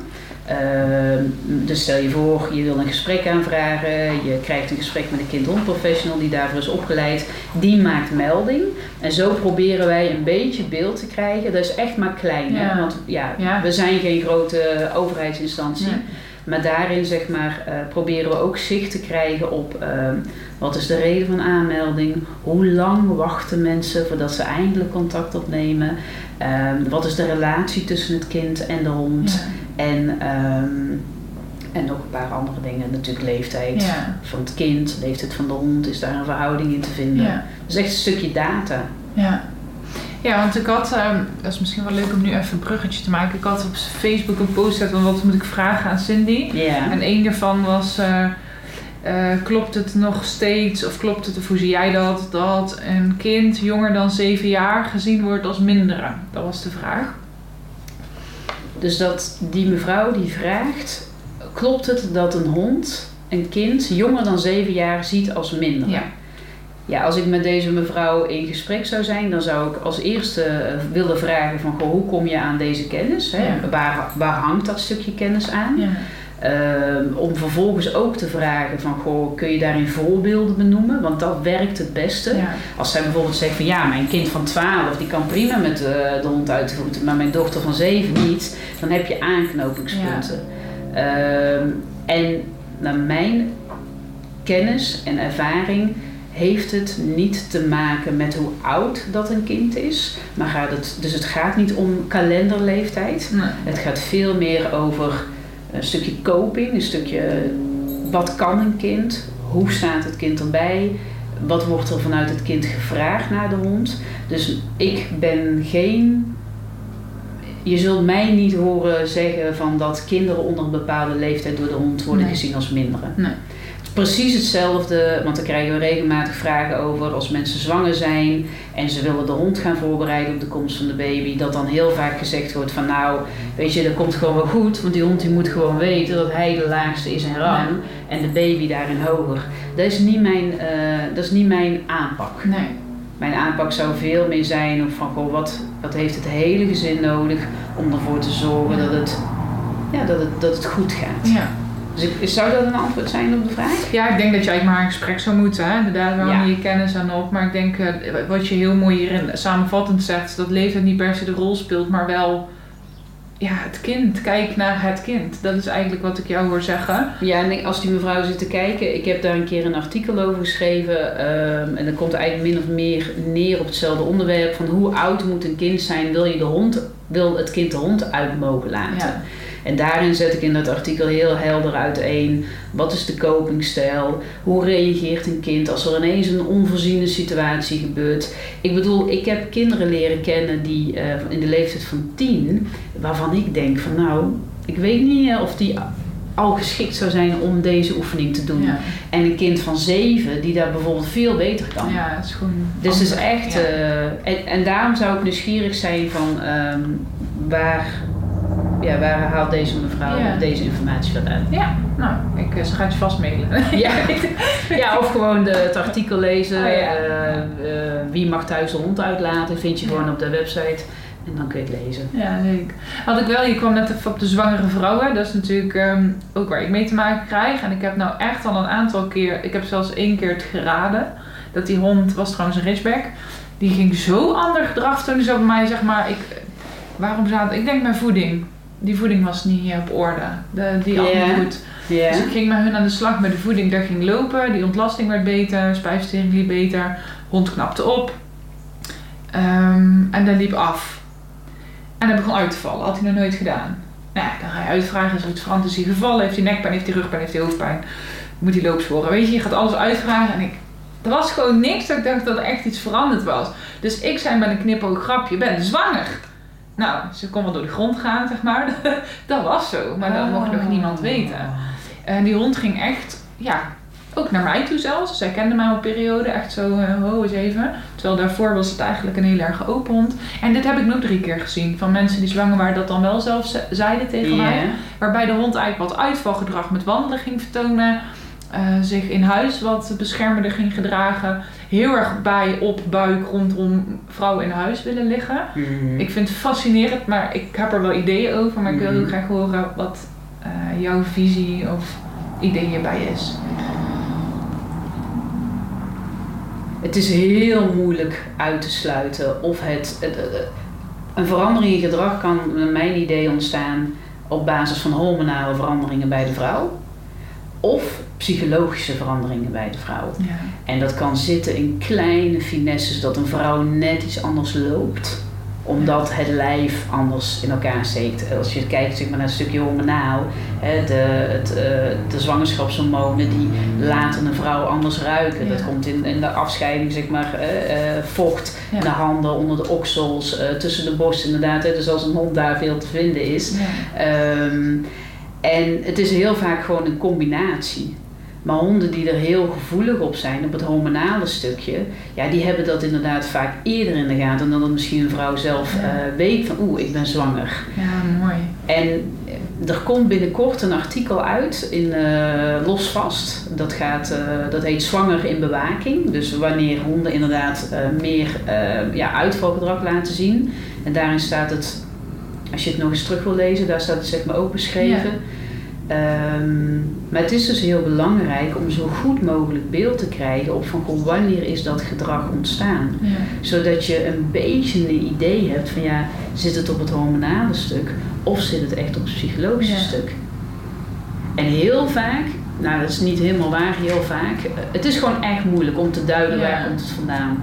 Maar op het moment dat de hond bijvoorbeeld al een ander gedrag laat zien, terwijl het baasje niet eens weet dat ze zwanger is, dan, kun je, dan is het aannemelijk om te noemen dat hij reageert op de hormonale Ja, ja, verandering. ja, exact. Maar op het moment dat mensen ook, ja, de, de veranderingen die onze honden opmerken in ons Ja. gedrag of eh, Ja, zeker. de omgang van de partner naar de vrouw die dan net iets aanrakerig wordt of ineens aan de buik aandacht gaat geven. Ja, dat is ook wat onze honden mee oppikken. Ja. Ja, en ik weet ook, ik ben nooit zwanger geweest, dus ik weet niet hoe dat is. Maar misschien ga je ook even tijdelijk onzekerder, angstiger zelf voelen. Omdat je natuurlijk ook niet weet Ja, dat wat er in jouw lijf gebeurt. En vind je het zelf heel spannend, hè? Dus die bedenk ik nou te plekken, Ja. maar die speelt dus natuurlijk Ja. misschien ook mee. Ja, daardoor kun je of je hond juist wat meer op gaan zoeken. Ja, tweeledig, ja. En, en dat is wel wat we regelmatig terug te horen krijgen, is dat als vrouwen zeg maar, met zwangerschapsverlof gaan, dat er dan helemaal zo'n Ja, zo'n vacuüm wordt met de hond, want straks komt de baby en dan heb ik geen aandacht meer voor je. En dat is helemaal, dat is Oh, helemaal ja. logisch, ja, maar is wel, ja, dat zou mooi zijn als daar een bepaalde balans in komt. ja. hey, en eh, wat is beter voor de hond? Thuis bevallen of in het ziekenhuis bevallen? Lekker even zwart-wit. Wat is beter voor de hond? Thuis bevallen of eh, in het ziekenhuis bevallen? Ehm, bij iedere bevalling vindt er daarna een eerste ontmoeting plaats. Ja. Dus of je nou boven bevalt, wat natuurlijk heel vaak aan de orde is, ook daar moet de, de gang naar beneden en de eerste ontmoeting. Hè? Niet de gang van de gang, maar de tred Ja. naar beneden. En uit het ziekenhuis ook. Ja. Dus naar mijn idee ehm, maakt dat, dat geen verschil. Nee. Het is natuurlijk wel zo dat als het een moeilijke bevalling is die toch thuis ineens plaatsvindt, er is veel paniek en veel onrust, dan heeft de hond dat al meegekregen. Die zal dat helemaal niet kunnen koppelen daaraan. Nee. Maar dan is het stresslevel is natuurlijk al heel hoog. Ja. En als je in het ziekenhuis bevalt en je weet dat, en je gaat op voorhand Ja. voor goede oppas zorgen en je doet de eerste ontmoeting in een aantal stappen, dan kan dat heel rustig verlopen. Ja. Maar dat kan net zo goed als het thuis is. Ja. Ik ben er geen voorstander van om, eh, want die vraag krijgen we wel eens, eh, van goh, mag mijn hond bij de bevalling zijn? En daar ben, daar ben ik geen voorstander van. En eh, waarom denk je dat ik daar geen voorstander van ben? Wat zou je zelf... Nou ja, je eh, vrouwtje is onstabiel, pijnlijk, ah, dus je weet niet, hij kan dan ook heel anders reageren. Dat zou Juist. mijn invulling zijn. Hij kan daarvan in paniek raken. Als ik nou op de grond ga liggen spartelen en heel veel pijn ervaar, dan weet ik zeker dat hij even kon kijken van, eh, Ja, gaat het goed met jou, zeg ja, maar. ja, ja. En dan is hij zo van, is het goed met jou? Er zijn natuurlijk ook honden die meteen eh klets, erin kletsen. Ja, en je kunt je hond op dat moment geen ondersteuning Nee. bieden. Er, is, er is natuurlijk een derde bij, hè, die, ja, die de bevalling eh, inleidt of de- die gewoon Ja. je helpt om te bevallen. En het is inderdaad gewoon, je kunt op dat moment niet de, de aansturing en de steun geven. Nee. Of het zou een aansturing en steun moeten zijn, nee, niet doen, hou op. Ja. Die associatie wil je natuurlijk Nee. niet hebben als de baby Nee. eh, geboren wordt. Nee, exact. Dat zou eigenlijk alleen maar kunnen als je dan een hondentrainer erbij hebt die Ja. aandacht, voel aandacht ja, en voor de hond zou hebben. Maar ja, ja. Het is misschien ook wel iets meer hygiëne of zo. Ja, dat stukje ook, maar ik noem dat nu niet omdat veel, veel eigenaren dat stukje niet hebben in Nee. relatie tot hun eigen Nee, hond. dat klopt. En dus is het belangrijker om op het eh, stukje te zitten van verantwoordelijk Ja. eh, eigenaarschap. Ja, Dus exact. op het stukje van emotie, van, ja, je kunt er niet zijn. En als ik zeg van ja, dat kan. Wil je op bed? Dat wil ik niet doen. Goh.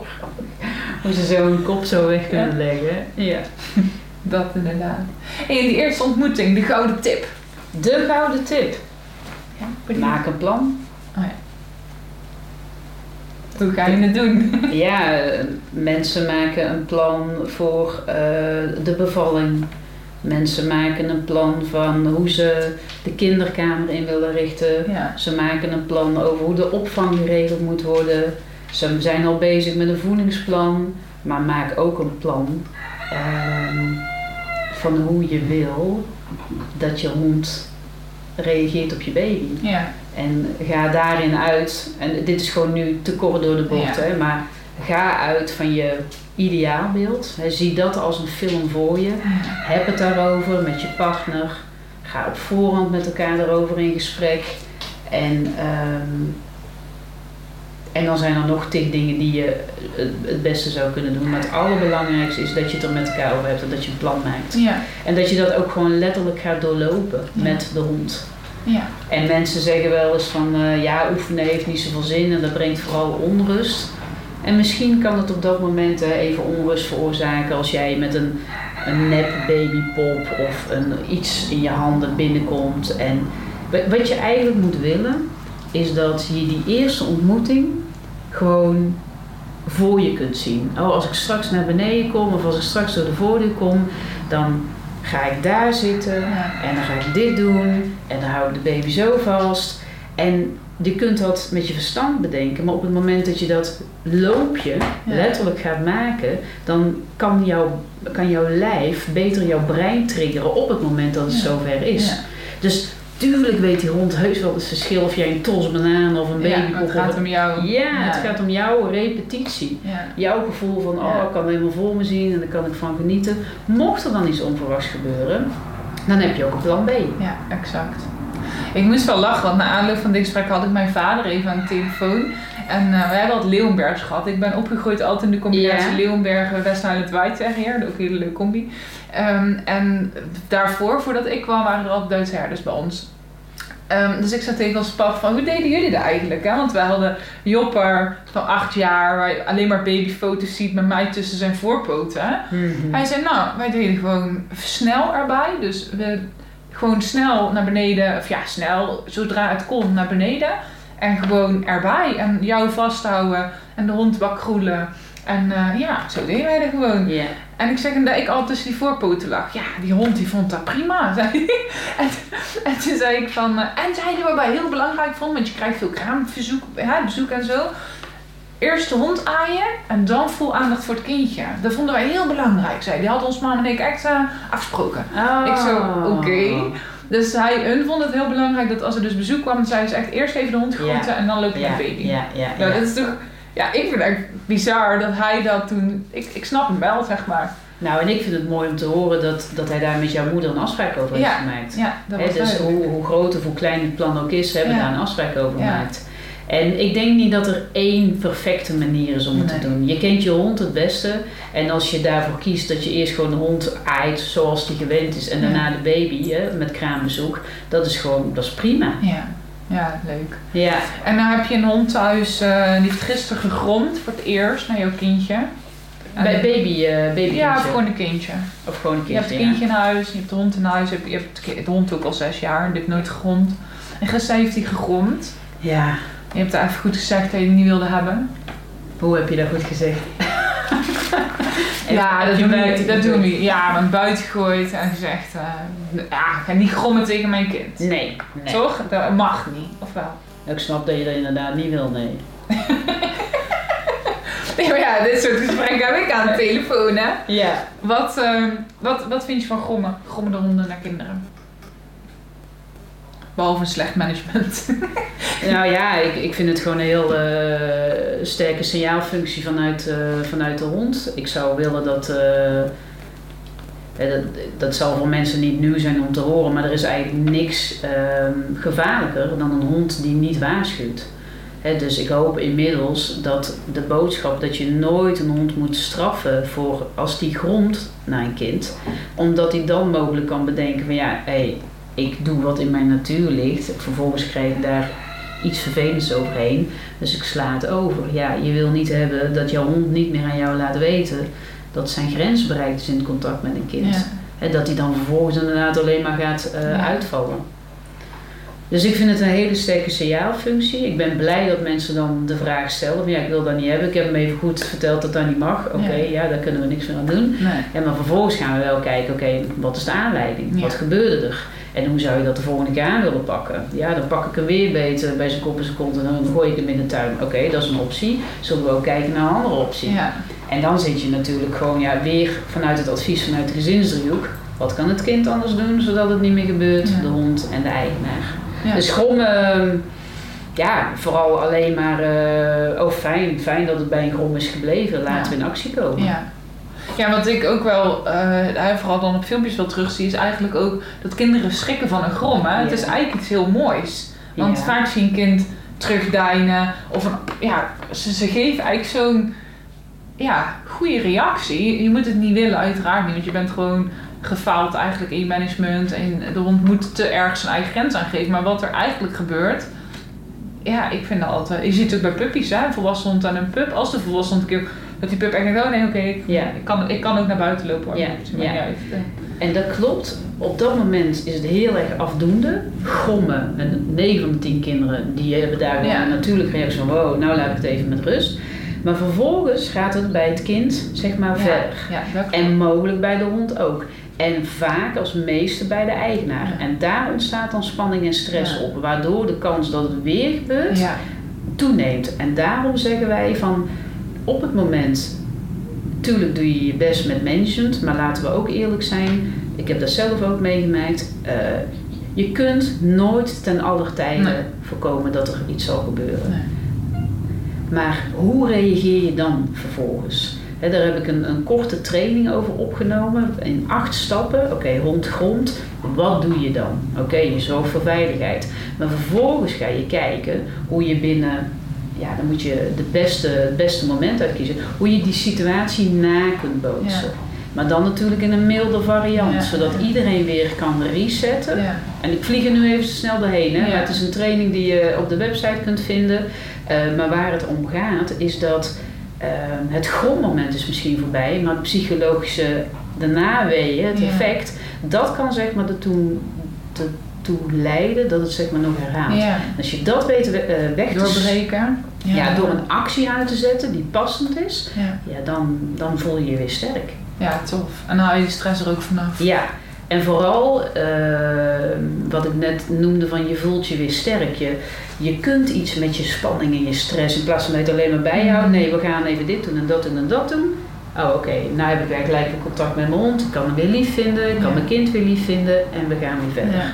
En dat wordt denk ik echt nog te weinig gedaan. Van oh hij gromt, dat doet hij anders nooit. Ja. Nee, dat doet hij anders nooit.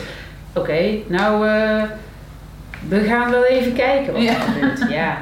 ja, zeker. En daarvoor moet je gewoon een paar dingen kunnen en kennen. En die zijn heel makkelijk te leren. Ik bedoel, ik kon dat. En natuurlijk heb ik wel misschien iets meer kennis over honden. Maar dat is voor iedereen gewoon Ja. heel goed om te doen. Ja, oké. Ehm, de andere vraag wat er online nog kwam was waarom wordt er zo weinig of waarom worden de kinderen zo weinig betrokken eh, tijdens puppycursus? Want dat is toch de eh, basis. Zo werd het geschreven. Ja, ik denk dat dat een kwestie van tijd is. ja, daar hoop ik echt. Eh, wij hebben binnen dierenbehontmoetingen echt heel erg het streven dat het in 2025 dat het aanbod eh, van een goed aanbod voor kinderen op hondenscholen dat dat zich echt verdubbeld heeft. Want dat is nu nog, ik vind het echt Dramatisch. Sumeer. ik vind het bijzonder laag inderdaad. Ja. Zo van, oh, hoe kan dat nou? Ja. Ehm, dus ik denk dat dat een kwestie van tijd is. Ik denk dat dat ook te maken heeft met een bepaald denkbeeld wat er hangt. Ja. Net zoals die mevrouw die zegt van, goh, is een kind van een bepaalde leeftijd ondergeschikt aan? Of tenminste, dus zoals zij dat stelde. En wat meespeelt, en dat merken we in de webinars die we geven en de programma's waarin we professionals begeleiden, is de rust een... Het is best een beetje spannend om met kind en hond aan de slag te gaan. Want stel je voor dat het, dat het misgaat. Stel je voor dat, dat je het fout doet. Ja. En dus, dat zal echt niet voor iedereen spelen hoor. En, maar dat, ik weet wel dat dat speelt. Ja. Dat mensen zoiets hebben van, nee, ik ben opgeleid om met honden te werken. Nou, die baasjes, eh, die pak ik er wel bij. Eh, terwijl we steeds meer ontdekken dat het natuurlijk vooral mensen-mensenwerk is. Ik zal nooit vergeten dat toen ik eh, begon aan de studie met gedragstherapie op de, ja, op de Martin Gauws Academie. Dat Helly Gauws in een van de eerste lessen kwam ze voor de klas staan. En eh, ik heb trouwens een hele fijne opleiding gehad. Ehm, dat Helly zei van ja, nou zitten jullie hier allemaal om met honden te gaan werken. Maar realiseer je maar dat je echt een merendeel van je tijd door zal brengen met de eigenaren. Oh ja. En, De eh, helft van de zaal leeg. ja, nee, ik denk dat we allemaal al wel hadden betaald. Maar dat is wel. En dat is Ja. natuurlijk als je met honden in gezinnen gaat werken. Ja. Er zijn 2,7 miljoen kinderen in Nederland. ja. Dus hoe... ehm 2,2 miljoen honden. 2,2 miljoen honden. uit je winst. Hoe Dus- grote kans is dat je met Juist, kinderen naar dat wilde ik zeggen, Ja. dankjewel. Ja, dit is ook En als je dat nog wat spannend vindt, ik denk dat dat logisch is, want daar heb je mogelijk nog niet voldoende over geleerd, of, eh, eh, hè, want dat wordt nog niet in de opleiding aangeboden. Maar ehm, daar kun je stappen in maken. Ja. En je hoeft geen halve kinderpsycholoog te worden, want dat ben ik ook niet. Nee. Maar weet een paar dingen goed, eh, Ja. oefen daarin en Ja. dan, eh, ja. Dus ehm, antwoord op de vraag, waarom zijn er nog zo weinig puppyscholen die kinderen betrekken? Komt eraan hoor ik. Komt eraan, is onderweg. Als je aan het kijken bent en je wil heel graag iets met kinderen, maar je merkt van ja, ik, ik moet daar gewoon nog het een en ander voor leren. Ja, weet, weet dat het er is. Ja, ja leuk. Superleuk. Ja. Ehm, ja, ik weet ook wel vragen nog, want het is al een paar keer er doorheen gekomen. Ehm, het stuk voor hondenprofessionals, daar zie ik je ook echt op aanvliegen. Ja. Dus het is eh, dat je het nou uitgerold hebt landelijk en dat verschillende hondenprofessionals ook door jullie opgeleid zijn. Nou, echt super tof. En ik denk ook erg nodig. Ehm, stel dat je nu als hondenprofessional ook zit te luisteren. Mhm. Eh, en je hebt dit nou zo aangehoord. Ehm, wat zou jij tegen deze persoon willen zeggen die vanmiddag bijvoorbeeld naar een hond, kind, situatie gaat en die wel de opleiding wil gaan doen, maar eerst nog moet gaan googlen? Wat kan deze persoon nou vanmiddag meteen al als verschil maken? Het grootste verschil wat je denk ik kunt maken is, waar we het eerder over hebben gehad, is om echt oprecht nieuwsgierig te zijn naar eh, hoe het kind over het probleem denkt. Ik gaf een tijd geleden een workshop eh, aan collega gedragstherapeuten bij de NVGH en eh, over het werken met kinderen. En na afloop kwam de therapeut, die collega, naar me toe en ze zegt van ik, ik realiseer me nu ter plekke dat ik altijd consulten geef bij honden in gezinnen, maar waarbij ik het kind eigenlijk niet eens spreek. En dat was voor haar op dat moment even ja, confronterend, Ja. want ik stuur daar natuurlijk heel erg op aan. Ja. Maar het was ook een heel mooi startpunt van ja, maar dat is het eerste wat ik kan doen. Ja. En je hoeft dan niet origineel of grappig of slim of creatief te zijn. Nee. Wat ik zou doen als voorbereiding, is ik zou echt een lijstje met vragen stellen. En die zou ik terwijl ik aan het autorijden ben, hè, zou ik dat eh, oefenen. Of op de fiets als je dat consult gaat doen. Dat je echt een paar leuke open vragen hebt. Van eh, wat vind je het allerleukste aan je hond? Oh ja. Wat vind je het allerstomste aan je hond? Of als jij Ja. een superheld zou zijn, wat zou je willen veranderen aan je hond? Maar het enige wat je hoeft te doen is te luisteren naar wat dat kind zegt en dat, dat, dat opnemen in een vraag. Ja. En als je dan daarmee het kind het gevoel geeft van hé, er is wel een probleem en het kind heeft al een paar keer op zijn donder gehad van hou op niet doen. Maar als hij dan voelt en hoort dat hij de aandacht krijgt, dat hij een stem heeft, ja, dat, dat is mooi. En dat is ook wat onze klanten graag zien, hè? Ja. Dat je goed bent met hun, hun hond. Ja. Maar als je dan ook nog eens goed bent met hun kind of hun kleinkind, Ja. ja, dat vinden mensen fantastisch. ja, tof. Ja, dus dat zou mijn advies zijn. Ja. En wat kan je, als je een hondenschool hebt, hè, want dit is dan als je echt op consult gaat, die, die situatie schetste ik ook, ehm, dat je dan het gesprek, het echte oprechte gesprek aangaat met het kind, hè, dat hoor ik heel erg zeggen. Maar als je bijvoorbeeld op de hondenschool vanavond een les moet geven en je weet, eh, nou, Truus komt weer met eh, de twee kinderen, hoe ga ik dit doen? Heb je daar een foefje voor om deze persoon gewoon meteen nou te helpen hoe die dat vanavond anders kan doen? Of ja, beter kan Want doen. wat doen, wat doen die kinderen dan? Waardoor, eh, Nee, die, die kinderen doen niks. Maar bijvoorbeeld, je hebt zelf niet zoveel. eh, ik vind het zelf ingewikkeld. Maar die moeder zegt, ja, de kinderen moeten ook leren. Dus die komen mee. ja. Ja, dan het, het eerste wat belangrijk is, dat als je een hondenschool bent, dan ga ik ervan uit dat je in ieder geval met één of twee of meer collega's werkt. Ehm, je moet op voorhand afgesproken hebben, wat bieden wij aan voor kinderen? Dus het, het zou niet ineens moeten kunnen ontstaan Ja, dat. Truus haar kinderen meeneemt en zegt van, mijn kinderen moeten iets. Dat, je wil dat als team uitstralen. Je wil op de website of bij binnenkomst hebben staan van, joh, wij vinden jouw kind belangrijk, we vinden jouw hond belangrijk. Dit doen we wel. En als het niet is, dit doen we niet Ja, vanwege deze reden. ja. Dus ik zou de... het zou niet moeten kunnen overkomen. Nee, dat zou vooraf al- super vervelend voor die trainer. Ja, Want dan ben jij de zeur. Ja. Er moet een stukje beleid op komen. Ja. Wat doen we daar wel en wat doen we daar niet in? ja, dat is eigenlijk professionaliseren van je. Juist. Ja, visie. Ja, Ja. toppie. Ja, nou dit hebben we wat ik allemaal nog even had gekrabbeld. eh, dat hebben we allemaal gedaan. Behalve dat jullie professionele bofkonten zijn. Hoe dan? Hoe dan? Hoe dan? Waar heb je dat vandaan? Professionele wolfkonten? Ja, op Instagram toch? Ja, da- daar zijn we inderdaad mee begonnen toen, eh, toen corona uitbrak. Ja. Toen hadden wij een aantal oppasopdrachten staan. Maar die werden natuurlijk allemaal afgezegd. ja want- mensen gingen niet weg. Mensen gingen niet weg. Dus ja, dan gaan wij niet in een woning zitten. Dus wij trokken ons terug op een prachtige camping in het bos. En ehm, op dat moment realiseerden we ons van... eh, eh, er zit een soort van... Ja, een, een periode nu in van een isolement. Hoe gaan we die zeg maar zo goed mogelijk en zo fijn mogelijk benutten? En ehm, op een gegeven moment ontstond daar een affirmatie. Een affirmatie in de zin van, ja, wij zijn gewoon professionele bofkonten. Yvonne en ik, ons werk, ons leven richt zich in op het overal zien van kansen en mogelijkheden. Ja. Ook als dat lastig is. Ja. En ik voel dat ik altijd precies met mijn neus in de boter val. Dat het leven me komt aanwaaien en dat het me altijd meezit. Ja. En of ik nou links ga, rechts ga, het is gewoon voor mij altijd de goede weg. En zo heb ik, Yvonne ook, we hebben een affirmatie ontwikkeld die we, die we zeggen meerdere malen tegen onszelf op een dag, ook als het moeilijk gaat.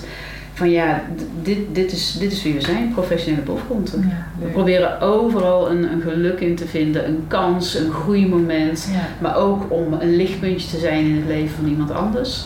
Eh, en wij zijn natuurlijk gezegend. We hebben elkaar, we zijn gezond, we hebben geen eh, financiële problemen, we hebben fantastische eh, families, we hebben lieve vrienden, we hebben een prachtige camper. We leven in Nederland. Yvonne en ik leven in Nederland echt vogelvrij. Ja. We zijn twee vrouwen die in een camper wonen, maar daarin voelen we ons veilig. Ja. We hebben ook nog eens een relatie waarin hè, eh, ja, we zijn twee vrouwen samen en dat mag helemaal. We zijn ondernemers, we zijn nomades, we verhuren onze woning. Als je kijkt wat er allemaal kan en mag, Ja. ja, dan voel ik me echt een, eh, een mazzelaar. Echt een zondagskind, een, een bofkont, ja echt. Ja, Fijn. ja, Dat is een mooi uitgangspunt Ja. volgens mij. ja. Hey, dan ehm, heb je al een paar keer er tussendoor laten schemeren van eh, de kind-hond-manifestatie komt er weer aan. Yes. Wat is het? Wat doe je daar? Wat is het? Uh, zijn we mee begonnen in 2018. En dat is een, eh, een evenement, jaarlijks, wat terugkomt, waarin we hondenprofessionals uitnodigen om samen met ons ja, een dag jezelf te gaan verdiepen in de wereld van kinderen en honden. En in 2018 hadden we twee of drie thema's, 2019 hadden we nieuwe thema's.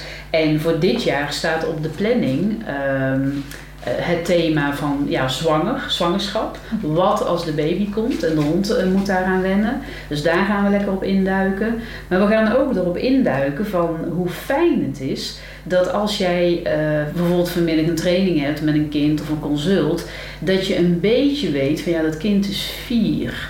Wat kan ik daar nou wel en niet van verwachten? Ja. Want kennis geeft daarin zeg maar echt een lekkere, lekkere basis aan zelfvertrouwen. Dus we gaan in op het kinderbrein. Ik ga tips geven over hoe je bepaalde dingen kunt aanpakken. En we gaan ook doorlopend, want dat is het tweede stuk, hè, die professionalisering van de hondenprofessional. We gaan ook steeds kijken van, oké, nou heb je deze kennis. Ook al is dat natuurlijk maar een beetje, hè, want het is maar een dag. Ja. Ehm, een beetje in de zin van dat het een hele goede kennismaking is met de wonderlijke wereld. Maar als je die kennis dan hebt en je bent enthousiast, we gaan je ook continu inspireren van, om daar een aanbod van te maken. Ja. Een, een fysiek aanbod, maar ook een online aanbod. Ja. Want dat is het derde thema, dat je met je hondentraining het internet gaat veroveren. Zo hebben we het genoemd. Want de, de groep mensen die klaarstaan om online van jou te leren, Ja. dat is geweldig. En als je een vrij leven wil en niet 80 uur in de week wil werken, wat toch heel veel collega's doen, dat is niet erg als het voor een hele korte tijd is. Jou, je online werken kan jou daar zoveel in geven. Ja. Het kan je vrije tijd geven, het kan je inkomsten geven. Je kunt landelijk gaan, je kunt zelfs internationaal gaan. Dus wij zijn heel erg fan van het online werken. Ja. Voor corona werkten wij al voor nou, dik 90% online. Ja. Dus wij hebben, wij hebben daarin geen eh, troubles eh, ervaren. Zeg maar. Nee. We konden gewoon allemaal doorgaan. Nee, nee, dat snap ik. Ja, Voor mij was dat. ja daar ben je ook gewoon echt eh, mega en eh, voorbeeld in. Ja. Dus dat, eh, dat gaan we doen op de kindrondmanifestatie. Ja, Ja, en vanwege corona doen we het nu online. Ja, leuk. Want normaal gesproken, eh, de afgelopen jaren zaten op bijna 100 eh, personen. Eh, maar dat kon, eh, het hotel waar we het altijd bieden, kon dat gewoon niet eh, bieden. En toen hebben we de keuze gemaakt, nou dan doen we het helemaal op safe. Ja. En eh, doen we het online. Ja, want voor hetzelfde gaat veranderen de regels weer, weet je, Ja, ja, dan zit je er weer mee. Zeker, zeker. Dat, En het is gewoon een enorme tijdsinvestering om zo'n dag weer op te zetten en het allemaal goed te regelen. En dan wil je dat zoveel mogelijk mensen daar gebruik van maken. Ja, exact. Ja. Alright, Ja. tof. Hey, ehm, ik, stel, ik eindig eigenlijk altijd de podcast met de vraag: wie zijn jouw inspiratiebronnen geweest, eh, gewoon in je leven, dus persoonlijk, professioneel, hondachtig, maakt niet uit. Eh, daar, daar heb je al het een en ander over gezegd, maar ik vind hem toch leuk. eh, omdat ik hem altijd doe, wil ik hem toch nog even afrondend stellen. Dus wie zijn voor jou inspiratiebronnen geweest, must-haves om te volgen? Oef. Ah, je hoeft niet meteen mijn naam te zeggen.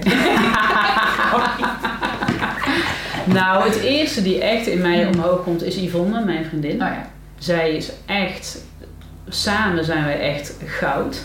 De input die zij heeft en hoe zij eh, haar waarden en normen heeft en hoe zij omgaat met bepaalde ethische dingen, ethiek, daar, daar leer ik heel veel van haar in. Ik denk dat ik eh, eh, een mooier mens ben geworden door haar. Eh, dus daarin, dat, dat is de eerste persoon die in me opkomt. De tweede groep aan mensen die in mij opkomen zijn eh, de familie van Yvonne. het zit even in de Yvonne-sfeer, maar dat komt omdat de vader van Yvonne, die is, eh, die is opgegroeid in een gezin met acht broers. En van die acht broers zijn er zes succesvol eh, ondernemer. En mijn vader heeft ook altijd knoeperd hard gewerkt in loondienst. Maar dat was wat ik kende in mijn jeugd. Ik kende niemand die ondernemer was. Nee. Dus toen ik Yvonne leerde kennen, toen leerde ik ineens een andere familie kennen. Met toch wel grotendeels eh, goede ondernemers. En toen ging er voor mij ineens zo'n gordijntje open van... Oh, ik kan ook ondernemer worden. Dus die kant van de familie heeft me daar zeg maar heel erg in gestimuleerd. leuk. Snap je wat ik bedoel? Ja, ja. ja, ja. Dus eh, daar moet ik als eerste aan denken. En eh, ja, wat ik net al zei, ja, Veda is natuurlijk gewoon echt mijn inspiratiebron Ja. om, eh, ja, om, om mooie dingen voor kinderen en honden weg te zetten. Dus daar, ja, dat, zou ik, dat zou ik zeggen, denk ik. Ja. En wie je moet volgen, dan moet je me even helpen, denk ik. Ik ben gek. Hoezo? ik kijk Hoezo? uit. Gek. Nee, nee. Wie moet je volgen? Ik heb die vraag nooit. Ja, dat is wat ik net noemde, Ja. Dr. Joe Dispenza. Eh, omdat je daarmee kennis krijgt over ehm, wat, je te, wat je teweeg kunt brengen door fysieke actie. En natuurlijk, ik kan zeg maar een glas optillen gewoon door eh, in Mm. beweging te komen. Maar er zit zoveel power in ons brein om ons lichaam aan te Ja. sturen. En om, om als, je, als je dit ook gewoon goed, eh, goed op orde hebt, dan gaan al die fysieke acties zeg maar ook beter. Ja. Dus als je klaar bent om stappen te maken of om als ondernemer verder te gaan of met je kind bepaalde dingen te gaan doen, dan is het ook zo belangrijk om hier heel, ja, ook hier te trainen. Ja. Dus die zou ik dan noemen. ja, tof. Ja. Oké. Ehm, zijn er verder dingen die jij nog wil zeggen of wil vertellen? Ik vond het heel erg leuk. Ik, heb, eh, ik vond het heel erg leuk. Dus dankjewel voor de uitnodiging. Ja. En eh, super tof dat je dit, eh, dat je dit doet. Ja, ja graag gedaan. Het was voor mij de eerste keer, dus ik heb er eh, van genoten. leuk. Ja. En zou ik je dan mogen vragen wat je er leuk aan vond? Het is zo leuk om je eigen enthousiasme en je passie te voelen. Ja. Het is zo leuk om. Misschien is er wel iemand die daar ook door een stapje gaat zetten. Of die inderdaad zegt van, oh ja, mijn hond heeft inderdaad een keer gegrond. En ik ga inderdaad dat e-book lezen. Of ik ga, Ja. eh, weet je wel, daar een stapje in zetten. Het is zo leuk om vanuit je eigen passie moois te brengen. En om dat te voelen, ja, dan voel je dat je, dat je leeft. Ja, Dus dat. ja tof. Ja. Hey, gewoon even ter afsluiting, waar Ja. kunnen mensen jou vinden? Ehm, op www.dierbaarontmoetingen.nl Als je op de website komt, heb je een site voor hondeneigenaren en je hebt een site voor professionals. En op beide kanten kun je e-books downloaden, blogs lezen, artikelen. Gewoon heel veel gratis spullen zijn er te vinden. Juist om ervoor te zorgen dat mensen lekker die informatie tot zich nemen. En als je een gesprek wil, dan vraag je gewoon een gesprek aan. Eh, en, en zo werkt het. Dat is zowel voor de eigenarenkant als voor de professionals. Ja. En voor de professionals geven we momenteel eh, twee webinars. Die, eh, daar kun je ook gratis op inschrijven. Leuk. Ja. Oké. En natuurlijk de kind-hond-manifestatie. Binnenkort, ja. Ik hoop dat ik voor die tijd... Oh nee, dat zal wel niet. Dat zal Nee, wel niet. Dan volgend jaar. Want volgend jaar kan we wel, eh, het kan nog wel, we, gaan, we gaan het best doen. Anders volgend jaar. Anders volgend jaar. Ja, ja, ja. Nou, hartstikke bedankt voor jouw tijd en je enthousiasme en dat je je inzet voor alles rondom hondkind en de hondenprofessionals. Ja, Ik denk eh, echt een hele mooie waardevolle eh, aanvulling voor de hondenbranche. ja. En eh, ja, super bedankt voor je tijd. Ja, heel graag gedaan. Oké.